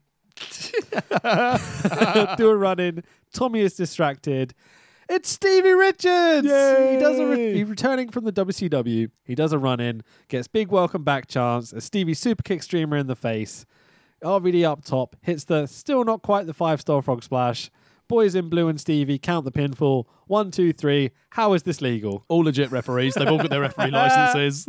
Fonzie announces RVD as the winner, so not even the ring announcer's doing his job at this point. They're like, "This is not legal, boys. Fuck off." Uh, Fonzie holds up the big WWF, flag. Distorted on the network. Oh, was it? Yeah. Because they can't have WWF Yeah, on the you've thing. got World Wrestling Federation, but the, the actual logo was video distorted. so Fonzie holds up the big WWF flag, which is read out. Uh, they lay Dreamer on a table and drape the flag over him. Joe shouts out about it being, uh, this was all a stinking setup. Sabu comes out now, up top. Beulah begs him to stop and, and not jump onto fucking Tommy Dreamer. Sabu goes, fuck it. Gives her a top rope clothesline for her troubles. God damn. He's a reasonable man. He listened to her plea and he said, All right, I won't hit Dreamer. This is fucked up. Was this on the network? Yes. Wow, they left that in. I'm surprised to be honest. Uh, this is the point in this pay per view where I'm just like, this show is so much better than the last one. Yeah, this was watchable. All this cool booking, the storytelling, second match in a row, we've had like what I consider like ECW Paul Heyman style booking. chaos and mayhem after every match. Like really, really cool. All six heels are now stomping on Dreamer as he covers up, like, like covers up over Beulah, I guess you call Yeah. it, like lying on her, trying to make sure she's Protecting not- her. Exactly. And boom, boom, boom, which you don't get. no, no, not at all. How can you do Sandman matches without Enter Sandman playing? It's like it's the one good thing about his matches. It's the third match I've seen with him in the last three weeks. I- It's the, now his entrance theme. Lars Ulrich can go fuck himself.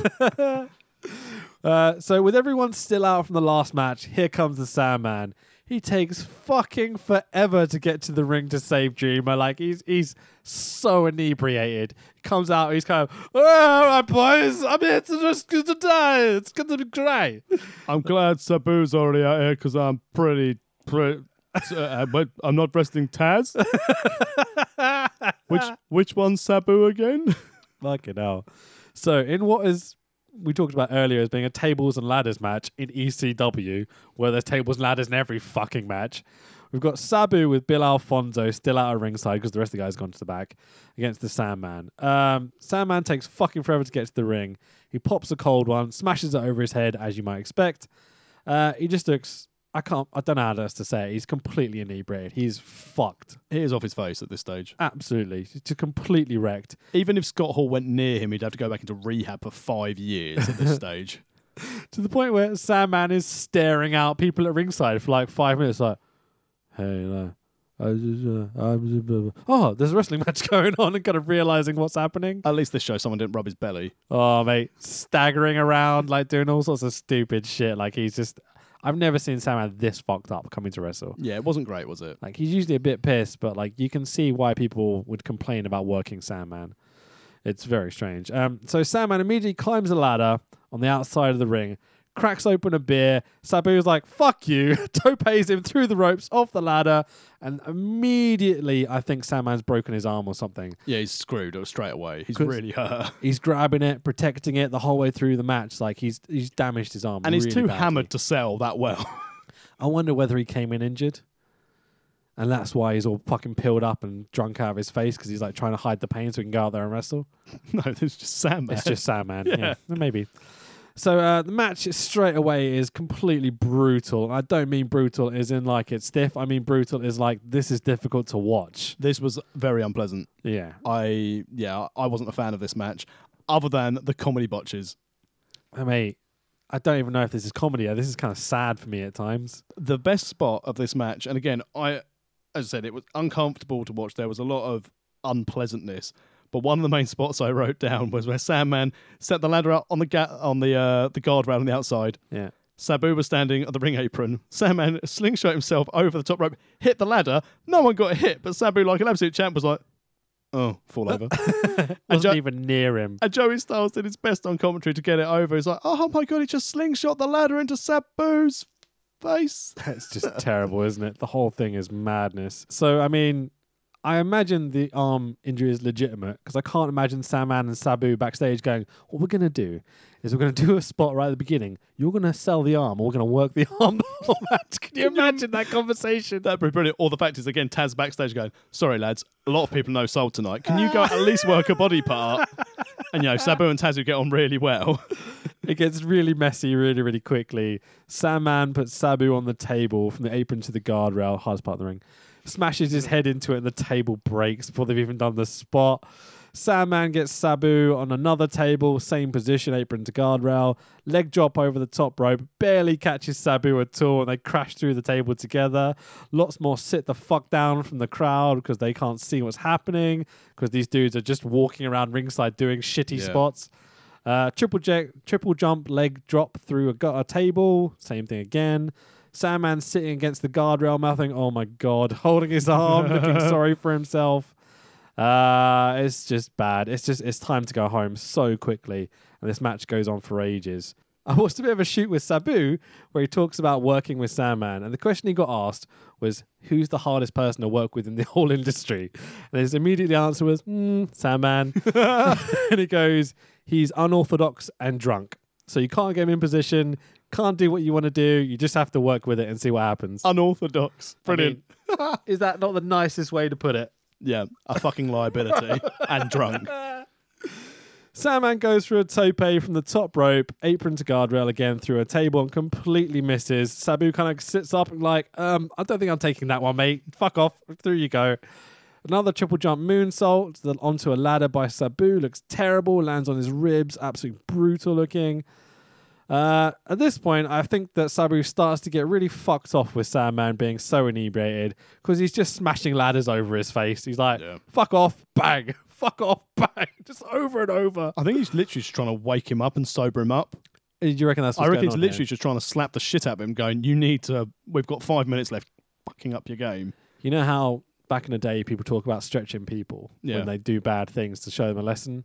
I think this is Sabu beating the fuck out of Sandman to teach him a lesson. Yeah, but Sandman's so inebriated, he doesn't really understand what's going on. He doesn't give a fuck. Like he's he's still trying to do all these high spots and Yeah. stuff. I mark out for an Abbey spot where Sabu starts repeatedly stabbing Sandman with a fork.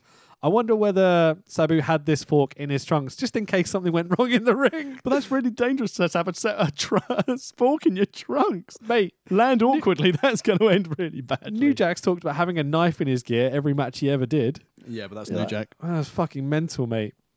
So Jesus Christ, Sandman just vaulted the top rope to the outside to absolutely nothing, which is the bit you were talking about earlier. Oh god, Just it's so dire to watch. Fucking stupid, isn't it? It was ba- when Mass Transit is better in ring than the flipping Sandman. Cool. Jesus. Don't talk ill of the dead. I'm not. He's better than the Sandman. Uh, so I put down this is the figurative and literal iteration of garbage wrestling. This is just trash. Somehow Sandman has got the crowd on his side at this point. I think they just feel really sorry for him because Sabu's beating the fuck out of him. And they're going, fuck him up, Sandman, fuck him up, which is the first chant of the whole match. We're like 20 minutes in, I swear, at this point. It's gone very long. And oh my fucking God. Sandman sets up a ladder inside the ring tries to throw himself off the top of it, giving no fucks about his own well being or whatsoever, is literally millimeters away from catching his neck on the apron as he goes down, which would have killed him. Like, legitimately, that's broken neck stuff. And thank God he just misses it and goes through the table with Sabu and stuff. Like, think about Jeff Hardy doing his swantons off the top of the ladder. Now, imagine the ladder's like, you know, three foot tall in the ring, and it's fat, drunk Sandman doing it to the outside. Awful. Like, fucking crazy. At this point, I'm like, finally, we must be getting a finish, right? But Sabu throws fire at the Sandman in the corner. Fonzie's in. Sandman grabs him by the head. Sabu off the top with a thrust kick to Sandman's head, where he literally just kicks him in the fucking face as hard as he can. How is this not the finishing spot? For fuck's sake, it's still going. I like the fact you re-glazed over the shitty fireball. Oh, it was trash. It missed completely. Why, literally, with that touch paper, Yeah. no one's ever done it well. Warrior and Hogan cocked it up. All Sandman fucked and it up. Sabu. No one. It never works. On the opening package, they showed them doing it, and it actually worked because Sandman, I think, was less drunk, so we knew it to be in position for it. With this one, Sandman's just standing up. He's not even near Sabu at this point. Uh, yeah, it's a fucking nightmare, isn't it? So more stupid spots with ladders and diving off or over the top ropes. It goes on forever. We get an Arabian leg drop with a ladder off the top by Sabu for the one, two, three, literally out of fucking nowhere. And mercifully, it's over. Sandman is fucked.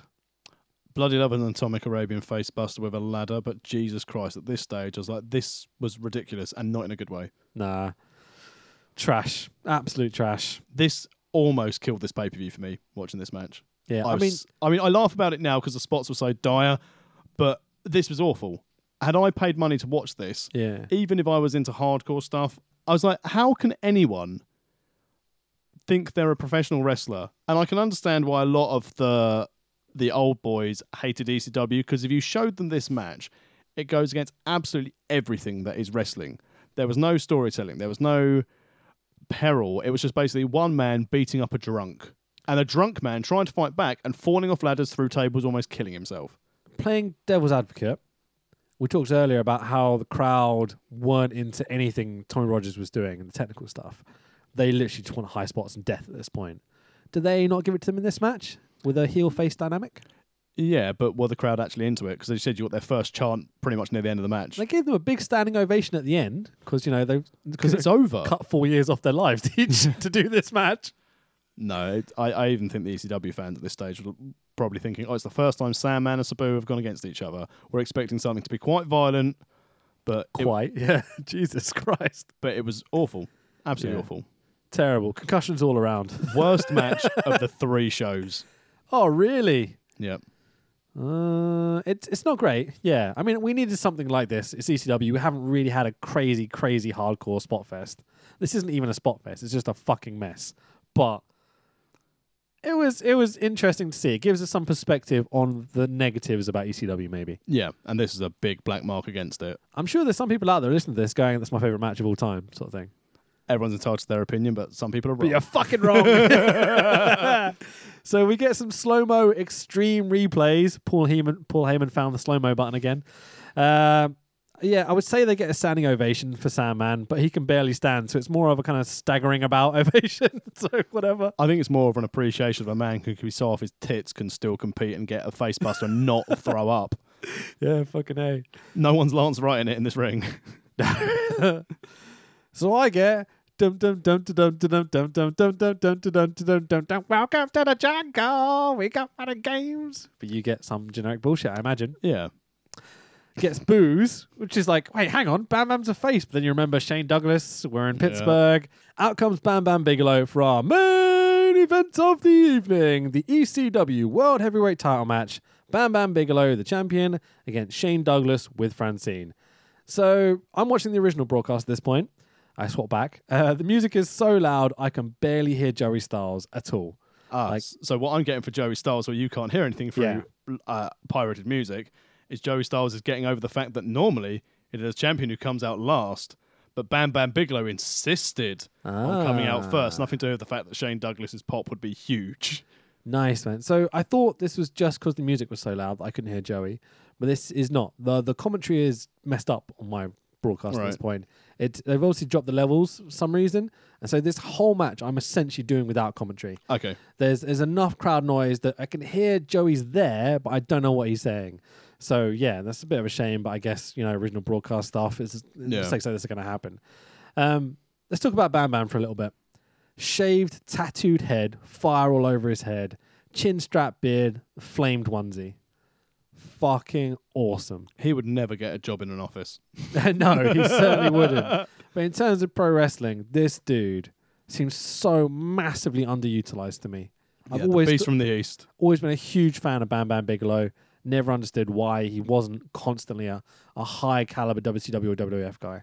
I wonder if it's because again his his mass appeal. Because can you imagine when he was in WWF, had he had a run against Hogan, how good would that have been? Yeah. But I wonder again if it's a case of Hogan and some of the bigger boys wouldn't work with him because as a heel he would work them under the table. There's a lot of stories about Bam Bam backstage, like chucking people out of arenas because he doesn't like them or what they've done. There's a story um, that Shane Douglas tells in a shoot about being backstage with Bam Bam and Scott Hall, and Scott Hall comes in and is telling people what to do and is drugged up and stuff, and Bam Bam literally just takes him and puts him outside the arena. You're like a man that can do that to Scott Hall, the Diamond Stud, you know, Yeah. big scary Scott Hall. like that's fucking impressive, man. You see Bam Bam talking in interviews. He doesn't seem like the kind of guy that takes any shit. No, he's very straight talking through what I've seen. Yeah. So, do you know why Bam Bam wears the all over gear? He's got a unicorn tattoo on his bum. In July 2000, actually, that, oh no, actually, hang on, that must be later. Oh, okay. So I've put two and two together, thinking that this is why he did it. But actually, later on, later on in his career, ironic, so he's got flames all over his head and all over his gear. In July 2000, Bigelow received secondary degree burns on 40% of his body while rescuing three children from a burning house near his home. Following the incident, B- Bigelow spent two months recovering in hospital. Jesus, what a man. What a dude. Like, anyone that's willing to do that level of stuff, like, fucking A. What- Absolutely brilliant. what a great What a human being he human. was. I assume this is why he had the onesie with flames all over it, but that was after this event. So, what a weird coincidence.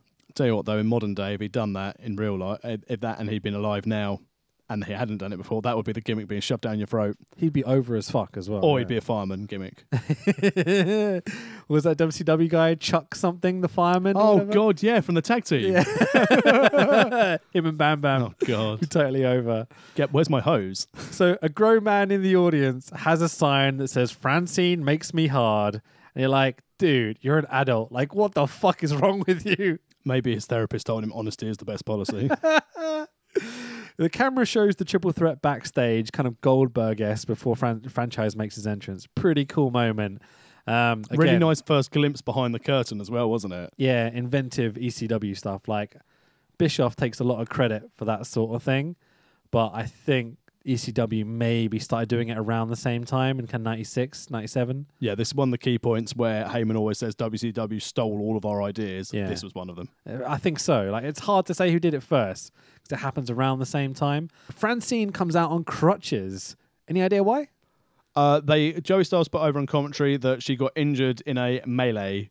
How good is Joey Styles' commentary? Yeah, it sets the story if you aren't aware of it, which is why it's so important to have the commentary. Which I didn't have. Yeah. So it's like suddenly I'm missing all these elements and stuff, and you realize how good he is at putting over these stories and such. Um, all three pay per views, Joey Styles has been soloing on the commentary. Fucking one of the best in the business. Absolutely adore him. Best of all time, Absolutely. outside Um, of Heenan. Uh, for for for a play-by-play guy, best of all time. Yeah. During this time period. Yeah. Yeah, So, ring introductions from Pittsburgh, Pennsylvania. Yay! Shane Douglas. From Asbury Park, New Jersey. Boo! Bam Bam Bigelow. Lots of heat, real tension in the air. Bam Bam working strong heel, one of the most underutilized people ever, as I said. Uh, this match is all Bam Bam to start with and is throughout the vast majority of this match. this is the thing as well as we um, alluded to earlier in the pod, and obviously you probably didn't get without the commentary. Yeah. This is where Joey Styles is really getting over huge how Bigelow is just dominating uh, franchise. And obviously, franchise is getting the hometown pop being in um, in Pennsylvania, and again saying that he deserves this. You know, you don't ever want to see it happen, but based on all the things that he's done historically, it's not like he hasn't had it coming to him. Cool, cool, nice. So while he's still technically a heel, and Joey Styles is playing the uh, that this guy's heel, he's giving that element of sympathy of a case of well, you know, you do get your comeuppance, but it's still a little bit OTT from Bam Bam to deliver such a beating. Fucking A. So it's much more traditional style match as well than what we've seen in most of these matches over the ECW pay per views. I'd say of all their pay per views, this is what would be classed, as you said, especially with the tension. I know it helped having the hometown crowd there. Yeah. The build, the tension, even the ring announcements, the crowd was so hot for this. Yeah. The Terry Funk main event in Barely Legal was brilliant because it was the amazing fairy tale story, but this was like proper was big match it- feel. Yeah, the the Barely Legal stuff is rushed. It's a bit spotty. And, you know, they're getting to the point quick as they can because they're Yeah. running out of time. This feels like they've gone. Take your time, boys. yeah. We've made sure we've given you what twenty minutes, half an hour. Yeah. timings. So the timing for this match was 25 minutes and two seconds, Brilliant. which was the longest match on the card. Interestingly enough, that Sabu fast was 20 minutes and 55 seconds. Jesus, about 10 minutes too long. Hey, so um, I really like how Bam Bam is the dominant he- heel, essentially, even though he's the face everywhere else. But he's he's literally dominating Douglas. Like, there's getting that heat, you know, he's really beating him down. Um, then Douglas back in, even though he's a face, low blows Bam Bam, like sticking with his heel Yep. character. nice. It's a bit surreal, but like it's an interesting story to tell. And you, you start to realize what Douglas is talking about with Paulie, where he must enjoy this, having this kind of like area of grey where he doesn't know quite who's face, quite who's heel, but this guy's more over as a heel, and it's kind of fun to play with, you know? And the low blow got a huge pop as well. It did, yeah. so there's quite a few Douglas Hope spots, but Bam Bam cuts him off at every opportunity he absolutely has. Um, This plays back to the hardcore TV match. You said it was pretty much a squash to win the title, so they've Yeah. just got Bam Bam absolutely dominating throughout again to follow on that story, I guess. Fucking A. Bam Bam, get the table. Bam Bam up top, goes for the moonsault, but no, franchise power bombs him through the table. Looks absolutely brutal. Uh, within moments, Bam Bam is back on his feet and beating down Douglas again. You're like, oh god, even off that, like he's still no licks. He's this big monster. Really cool story. So Bam Bam is so big and strong, gives no fucks about you or your hometown. He's just going to town on Douglas the whole way through the match. Really, really cool. Douglas goes for a slingshot run to the outside, but Bam Bam catches him and power bombs him through a fucking table to the floor. Absolutely disgusting looking. Should be a disqualification it's not a tables and ladders match. Back in the ring, Bam Bam power bombs Douglas again, which was the finish of the last match. So I'm like, oh, this has got to be it. But only gets two because Douglas kicks out. I'm up. Cool hometown moment, you know. Francine calls for backup, and out comes the triple threat. Security cut them off at the pass. Cut them off at the pass. Badges. We don't need no stinking badges. Sorry, I had to. At this stage in the match, Joey Styles is again getting over that if Triple Threat interfered, then uh, Douglas would be disqualified. Again, I missed all this, so I didn't so realize. Yeah. as they were coming out, um, Joey Styles saying, "Well, clearly this is just um, Francine's way of making sure Douglas saves face. They're calling out to force a door disqualification to call the whole thing off, live to fight another day." Cool, awesome, clever, really Yeah. clever. I- I- again, it's, uh, it's playing off this whole weird dynamic of the heel and face and Yeah. stuff, you know. So Bam Bam press slams Douglas over his head, throws him headfirst in the mass of people by the entranceway, and gets an audible "Oh shit!" from me because I thought Douglas was going to die. How far did he throw him? We've seen him throw way. Spike Dudley, but throwing like Shane Douglas in ECW weight, two eighty 450 pounds. six foot nine. Really Oh, cool. So impressive. And again, it just goes back to, uh, as we said before at the start of this match, Bam Bam just had everything agile, strength, speed, gimmick, Fucking a man. nasty bastard. Absolutely. So Douglas is now busted open, and I think he's selling hard as well for Bam Bam. Like he's dying on the mat and Yeah. stuff, and doing a really good job of it. Yeah, Bam Bam shoves the ref out of the way as he's trying to like stop him from beating the fuck out of Douglas. Really cool, brutal monster character. Francine in to smack Bam Bam over the back with the crutch. Bam Bam no sells it completely. Grabs the crutch of Francine, swings it like a baseball bat, and he's going to destroy her if he hits. But luckily, Francine ducks out the Man, way. She got out of the way quick of that as well, which is a good thing because I'm pretty sure Bam was like, I'm not going to half ass this. You need to move. Definitely. Bam Bam proceeds to beat Douglas up with the crutch and he dumps him on his throat onto the crutch. It's like the most oh. horrible spot. I hate that thing. Bam Bam grabs a chair and sets up a half broken table braced against the chair. Kind of like he's created a table from a chair and a table. It's quite Yeah. impressive. Basically, they'd run out from Sabu and Sandman, and they're like, oh, we've got to reuse this one. Bits that are left over, you know. Main event caliber, boys. he goes to do a huge power bomb from Douglas, but then uh, through the little contraption he set up. But Douglas kind of wriggles his way out of it, grabs it belly to belly, dumps Bam Bam through the contraption of table and chair. I don't know how to refer to it. For the one, two, three, and a huge pop and new ECW World Heavyweight Champion Shane Douglas. In his third reign as ECW champion, Absolutely, dude. members of the Triple Threat run out.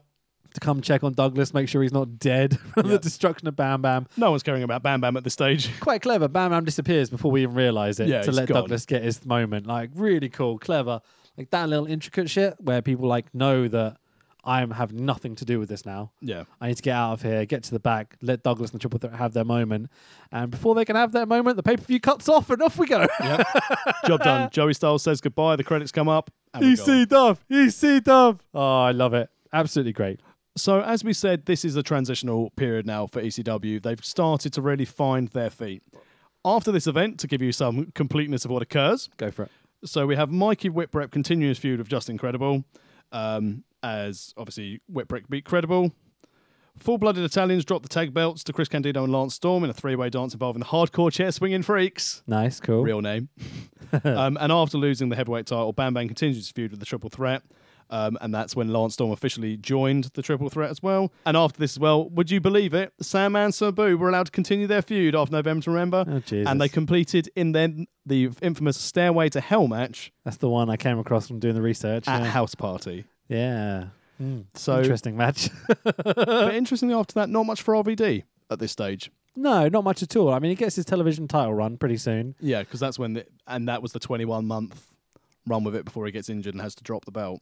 Do you think the current, after watching like three CW pay per views and kind of keeping track of the storylines and stuff, and how intricate and exciting it's all been, uh, some of the wrestling we've not enjoyed, but you know, generally the booking has been so fucking fun. The Right. logic has been phenomenal. What can modern wrestling learn from this time period, and what is it good that isn't there anymore? what people can learn f- in this in modern time is that wrestling fans are not stupid. They Mm. don't forget. If you have plot holes, people will call you out on it. If you don't have things that aren't logical or don't make sense, people will call you out on it. While I don't like some of the hardcore elements of ECW, everything was logical and had a purpose. Even the Taz squashes, it was a case of, well, there's a purpose. I'm going to eradicate these boys who think they should be main event stars, and I'm going to build Taz as this With that being said, should Braun Strowman be booked like Taz? Should be squashing everyone, Yeah, but he won't be. but he should be. He should be, yeah. But His th- character would be so improved if he wasn't the second fiddle to Roman Reigns during that time period. if you look, unfortunately, in the, modern time, is that ECW did not believe in 50 50 booking. They would build Yeah. their stars. They'd have their enhancement guys who it wouldn't hurt if they lost. So people like Candido, for example. Yep. He would elevate talent, and it wouldn't matter if he lost every single match. He could always be a threat. FBI, Dudleys, all these Yeah. people will take a fall if they need to. You know. Exactly. And Dudleys were better when they lost. Yeah, I agree. But I think in modern times, the problem is 50 50 booking. Hmm. This will, we, we will feature this in our uh, end game uh, later that I've created. Okay.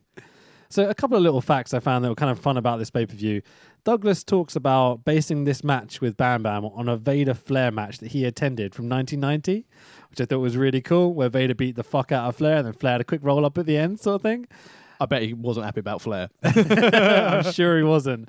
But the fact that he's still putting over Flair in like later interviews and stuff, I think he probably regrets bad mouthing Flair for that. Probably not regret is not the right word. He'll say he has no regrets and stuff, I imagine. I think But- it's really held back his future earning potential. I'd agree with that, absolutely, yeah.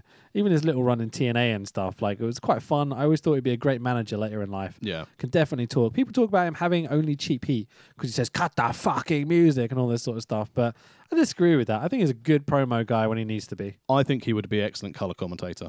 Absolutely. Uh, there's an absolutely brilliant interview with Bam Bam where he talks about ECW being his favorite time in pro wrestling. That's nice. I just thought it was a really nice way to finish it Yeah. off. And this is certainly my, it has to be my favorite time period ever, with my favorite company ever. Like, I've adored doing these three pay per views. There's been stuff I've hated, stuff I've just reminisced about and felt warm and cuddly about. You know what I mean? Well, we said this. Um, I think it's the tail end of last week's pod. Barely Legal was amazing. I was so pumped for it, Yeah. And it's just the nostalgia. And the fact is that of the three shows, two of the three have still held up in today's time. Because I'd Yeah. watched, I'd watched ECW, which was at the time essentially a glorified indie, and the quality of the production is pretty much the same as we've got 21 years in, in the future. Obviously, things are easier to do, things are easier to pull off now than they were. Yeah. uh, when ECW started going to pay per view. But every big element of ECW has stood the test of time, which I think is why we you still get cries and people screaming ECW at shows and they don't scream WCW.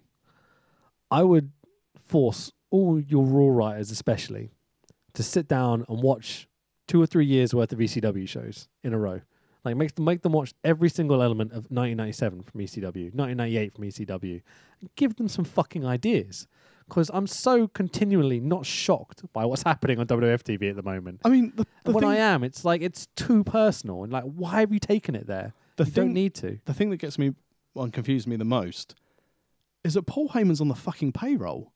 Yeah, So why don't they just say, or again, why doesn't a writer just say, Paul, Stephanie, Vince, could I possibly have a chat with Paul Heyman and run some ideas by him? or keep even the, keep the budget away from him, but like you know, Yeah, get some ideas off him. if he just basically said, okay, Paul, here's an idea I've got for Dolph Ziggler. Now we've buried him for 10 years. He's Yeah. a great wrestler. How can we make Dolph Ziggler good again? How can we give him meaning?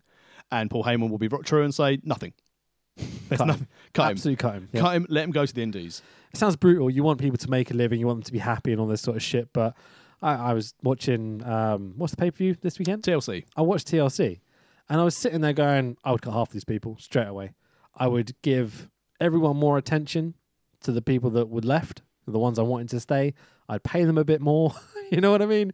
Make everyone happier. Cut half the roster. Less pay per view time. Less TV time. Even though I know that doesn't make sense financially, but just I think if they improve their product, storyline wise, it would everyone would be better off. This is the problem, though. Annoyingly, the product is dross at the Yeah. moment. Don't get me wrong. There are some matches on that TLC pay per view which were brilliant. And the main again, event was fucking awesome. but have you noticed recently It that takes four and a half hours to get five hours to get there, you know? the problem is as well? I've noticed is that everyone's like give divas a chance, etc. Now that it's the women's division, Yeah. have you noticed that since they've been putting the women in the high profile matches, the lads aren't taking as many high spots or hard hitting hardcore matches? So they're basically going, all right, girls. Let's see how you can do it. And obviously, they're knocking Okay. it out of the park because they're outstanding. But I also wonder backstage if the chaps would be like, yeah, yeah, we'll support this. I'll put put the girls in the main event. Yeah, we won't do the off the top of the ladder through the announce table stuff. We'll just do an armbar. Uh, I've never thought about it that way, so I, I couldn't say yes or no. Yeah. But I can understand what you're saying. Yeah. Yeah. So, cornflake rating for this show. Uh, uh, I haven't thought about it. to be honest. Uh, probably three. I'm in agreement with you. So I went four for uh, barely legal. Yeah. I went two for hardcore heaven, and I've gone three here. So an average of three over the pay per views. I think your scores were the same. Yeah, exactly. There's nothing I'd write home about with this pay per view, really, apart from the fact the booking is really, really fun and they're starting to get new guys over.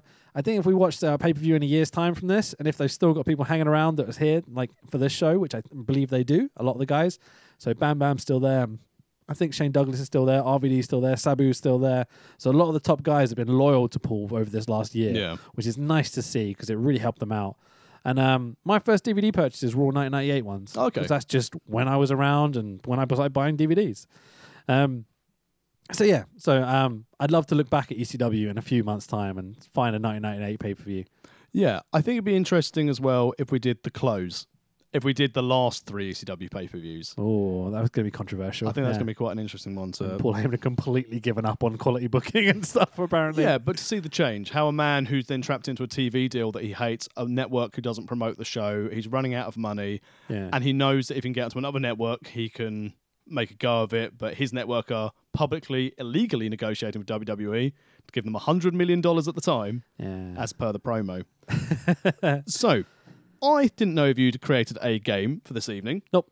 So, because this is our last pod of 2018, Yeah. which we're recording now, obviously, uh, we've got our specials coming out on Christmas Eve and New Year's Eve. So Eve. don't be afraid, listeners. We have more pods coming, but they've already been recorded. So there we go. Um, I'm going to finish off with an opinion game. So it's more of a discussion point rather than a game where you can win or lose. Fine by me. Do we have music for it? No, this is Okay. more just a discussion topic. Play the music. I'm joking. I did say it. Got to get my gimmicks in, mate. so I'm going to ask you a series of questions about what's going to happen in wrestling in 2019, and you can say if you say yes, it's going to happen, or no, it's not. Let's do it. So we'll start with an easy one. A women's match will headline WrestleMania 35 in 2019, That's the next one, right? as in the lo- yeah the closing show. It will be the end match. Has to be. Yep. With Roman Reigns, uh, terrible what's happened to him. That he's the whole leukemia thing. Like, I'm absolutely devastated for the boy. Not a big fan of him wrestling wise, uh, but he was the top guy. He would have been headlining if he was still around. They would have gone Shield triple threat.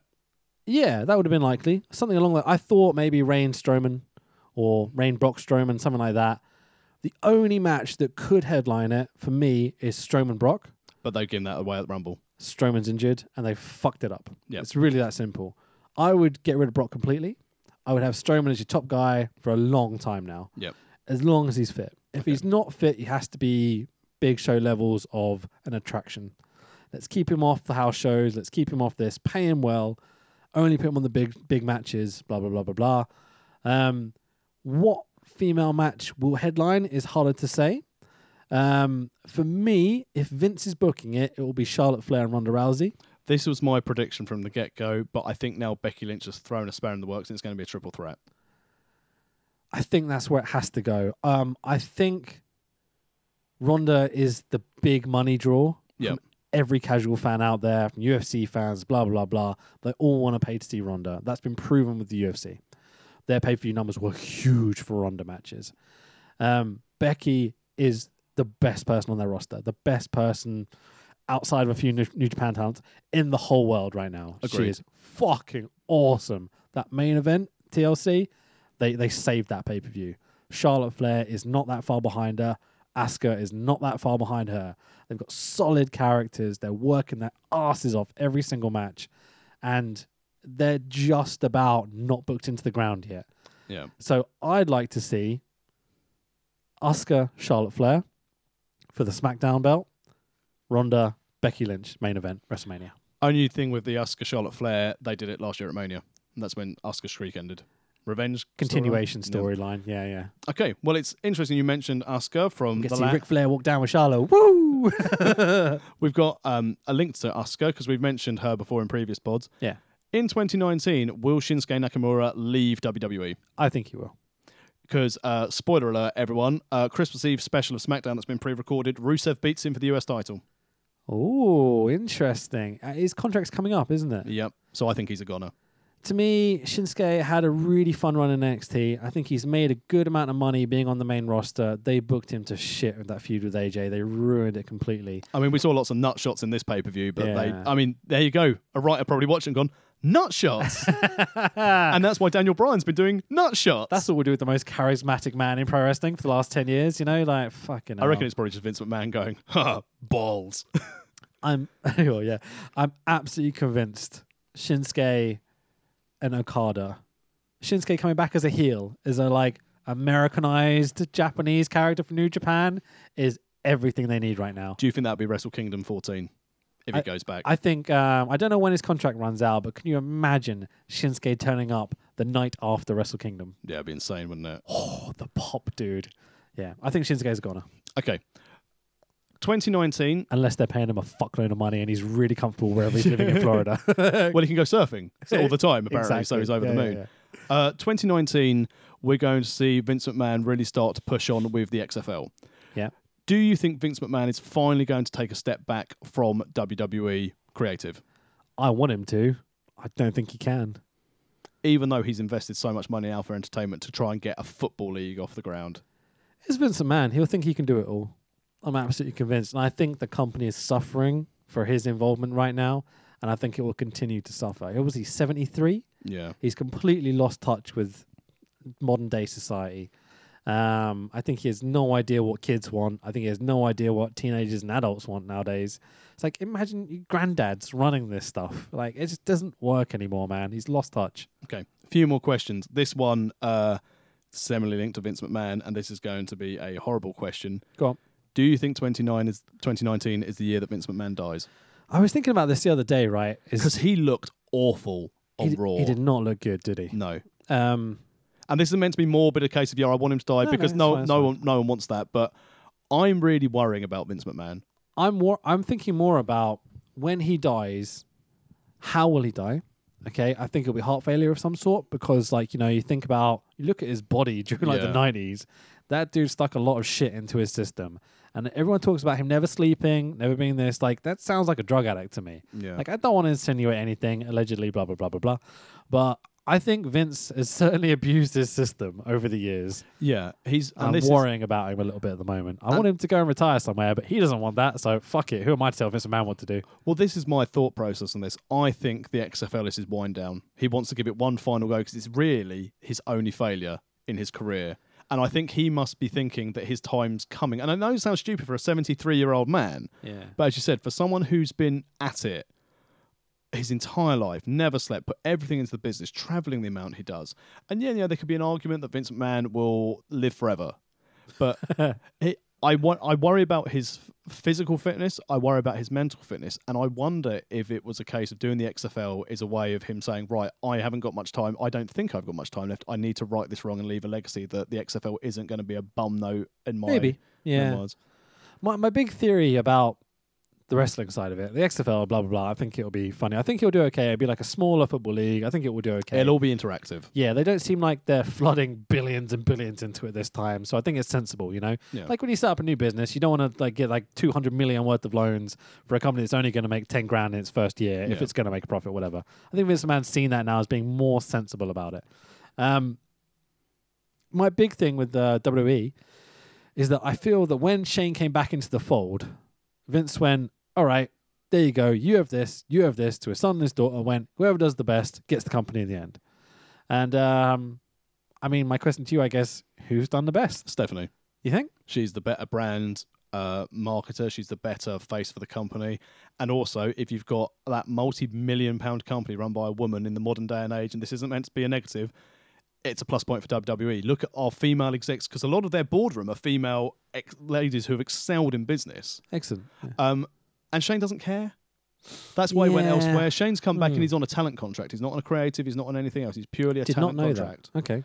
So I think Well, we assume we can't really No. know, can we? No, but where everything's so open now, the fact that we all know that Stephanie and Triple H have both got talent and employee contracts with Yeah. WWE.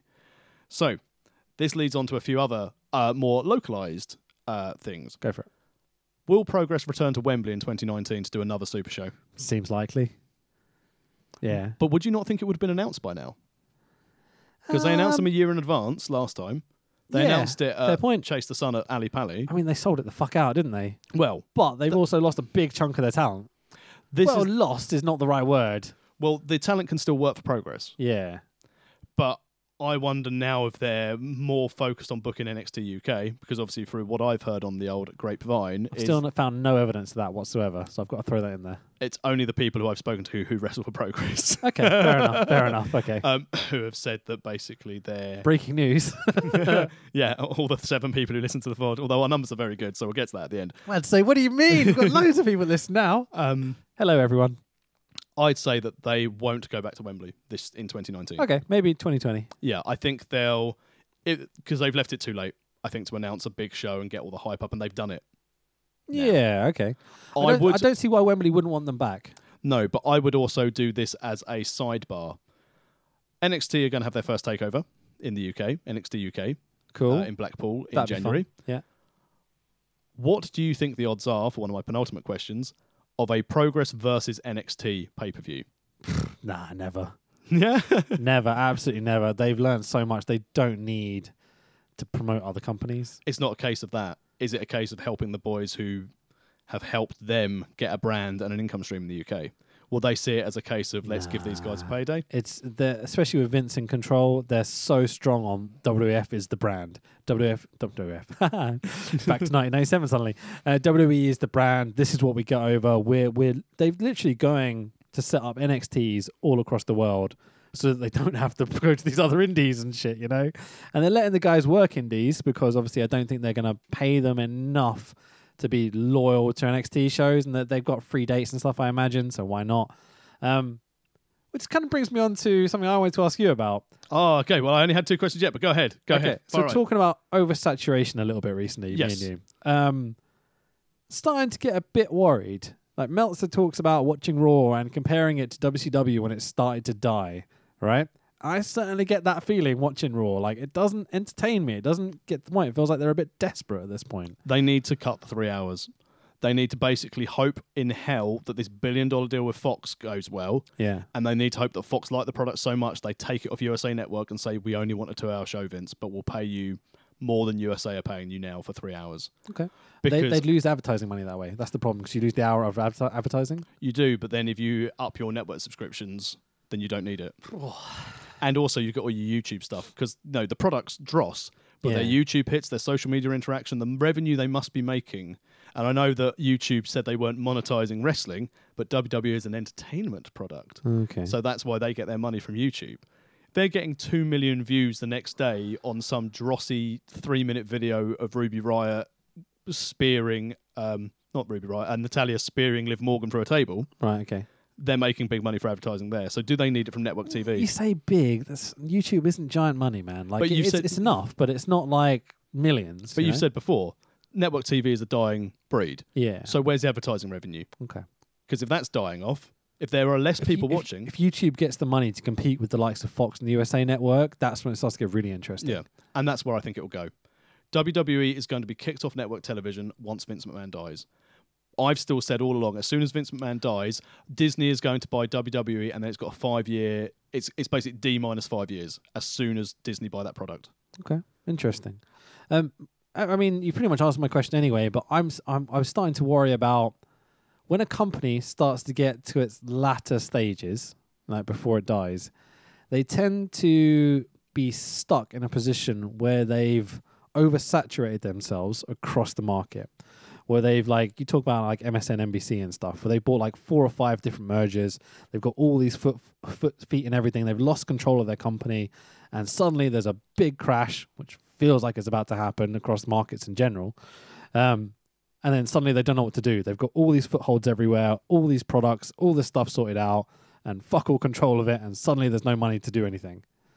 2005.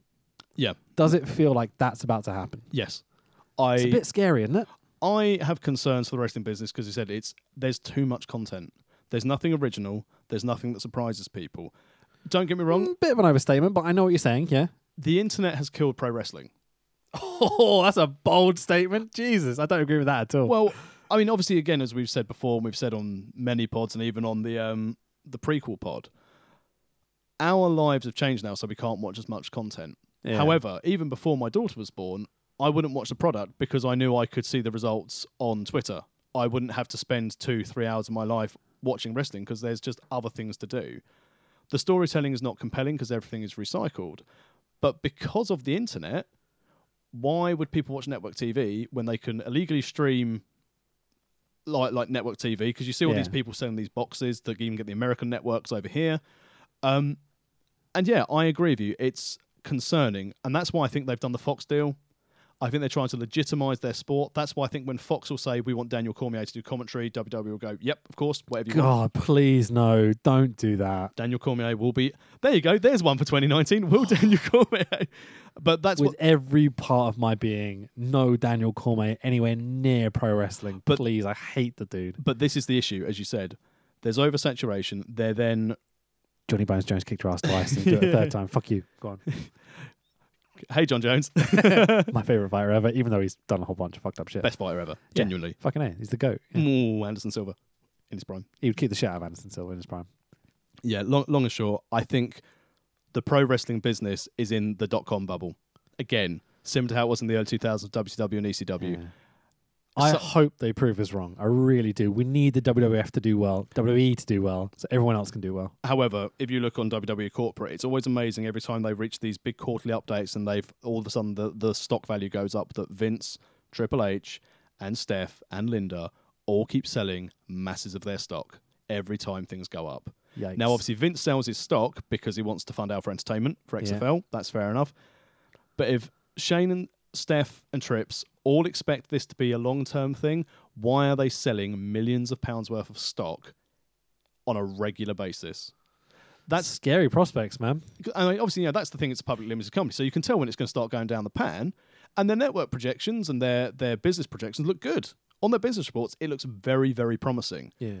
But unfortunately, it's not a case of it's a business that's in their control. If they can't get the money from network TV, if they can't get the Saudi money, like, if these things start to fall away, there's The- big chunks of profit missing. And to finish off, the Saudi money is what I think has paved over the cracks. How much money is NXT UK, UK going to cost them before they go, fuck it? We haven't got any competition in World of Sport anymore. I think I think the cost of NXT to run it isn't massive because they do all the commentary in post. They don't have to have a truck over here. They they basically do it at the venues. They've got their video wall set up for their UK stuff and their UK PC where they're going to get I'm some thinking money. more about wage costs and employment costs and such, especially international. But yeah, but if you think what they are paying their talent now, I mean, the rumours going around is that an NXT contract prior to the recent change was about 14 to 16 grand a year, Hmm. which is more money than probably most guys had made on the indies who aren't a name like a Pete Dunne or a Trent Seven or It's not as much as I'd like it to be. But I think that's gone up, Okay. obviously, because now they've got their exclusivity. Yeah. They've got to do it. But you've already seen some of these NXT house shows. The attendances haven't been great. I haven't watched it, and I'm a big fan. I'm going to watch it tonight because Eddie Ryan is making his debut on NXT. Cool. So if you haven't seen it, that's when it was at um, Plymouth. But yeah, it's yeah, I'm worried. Projections look good, but the Saudi money is paving over the cracks of those business reports. Because if they say their quarterly turnover is X, they never break down how much that Saudi money is. Yeah. And I wonder if, again, you know, we spoke before about when they went to do Crown Jewel, the penalty imposed by the Crown Prince if they didn't go and do it. Yeah. I think Vince McMahon is again trying to boost the value of that company to either sell it or cash out, and when it all falls down, they'll have lots of money. Wow. Hmm. What a what a dull, dim way to end the 2018 last recorded pod we do. Well, it's it's an interesting prospect. It really is. You know, I think they could. And bringing it back to ECW, I think they could learn a lot from these shows we've watched, and really develop their product to a point where, you know, they've got more interesting stuff, and they're going to hold on to their audience for longer. Yeah, I think they need to bring in solid storytelling. less is more, which is why ECW did so well. No pay per views every month, great, because people Yeah. actually want to see them. Both you and I probably only clocked that TLC was happening because we saw it on Twitter or the next day on the network. Like, oh, TLC. Yeah. Is that lot? Oh, it's 2018. That's the only reason why I watched it. It was- I was in Derby and I was like, oh, TLC. Great. I'll watch that. Have you got a story about Mount Keynes for me to end the pod? Well, to end the pod, we may remember on the New Japan um, episode Yeah. when I spoke about my hatred of when I was in bands and so the general locks on toilet doors. Yeah. Well, I went up to Derby this weekend to visit some friends, and on the drive up, I stopped at Milton Keynes so my daughter could go into soft play. Hello, Safari MK, if you're listening. now, amazingly, uh, considering it took us four and a half hours to get to MK, I was there in an hour and a half. Nice. Well Nice. played. Oh no, yeah. sorry, two and a half hours. Yeah, I got an hour and a half. Yeah, sorry. We got fucked on that traffic on the way back. Yeah, that sucked. drove past uh, the ice uh, the ice arena as well, so that was great. um, and so we stopped off at this soft play. I went into the gentleman's facilities because I needed a poo. I walked in there, and who would have thought it? Two of the three cubicles did not have doors on. Excellent. At that stage, Quality. at this stage, I was like, "What sort of shitty establishment I am?"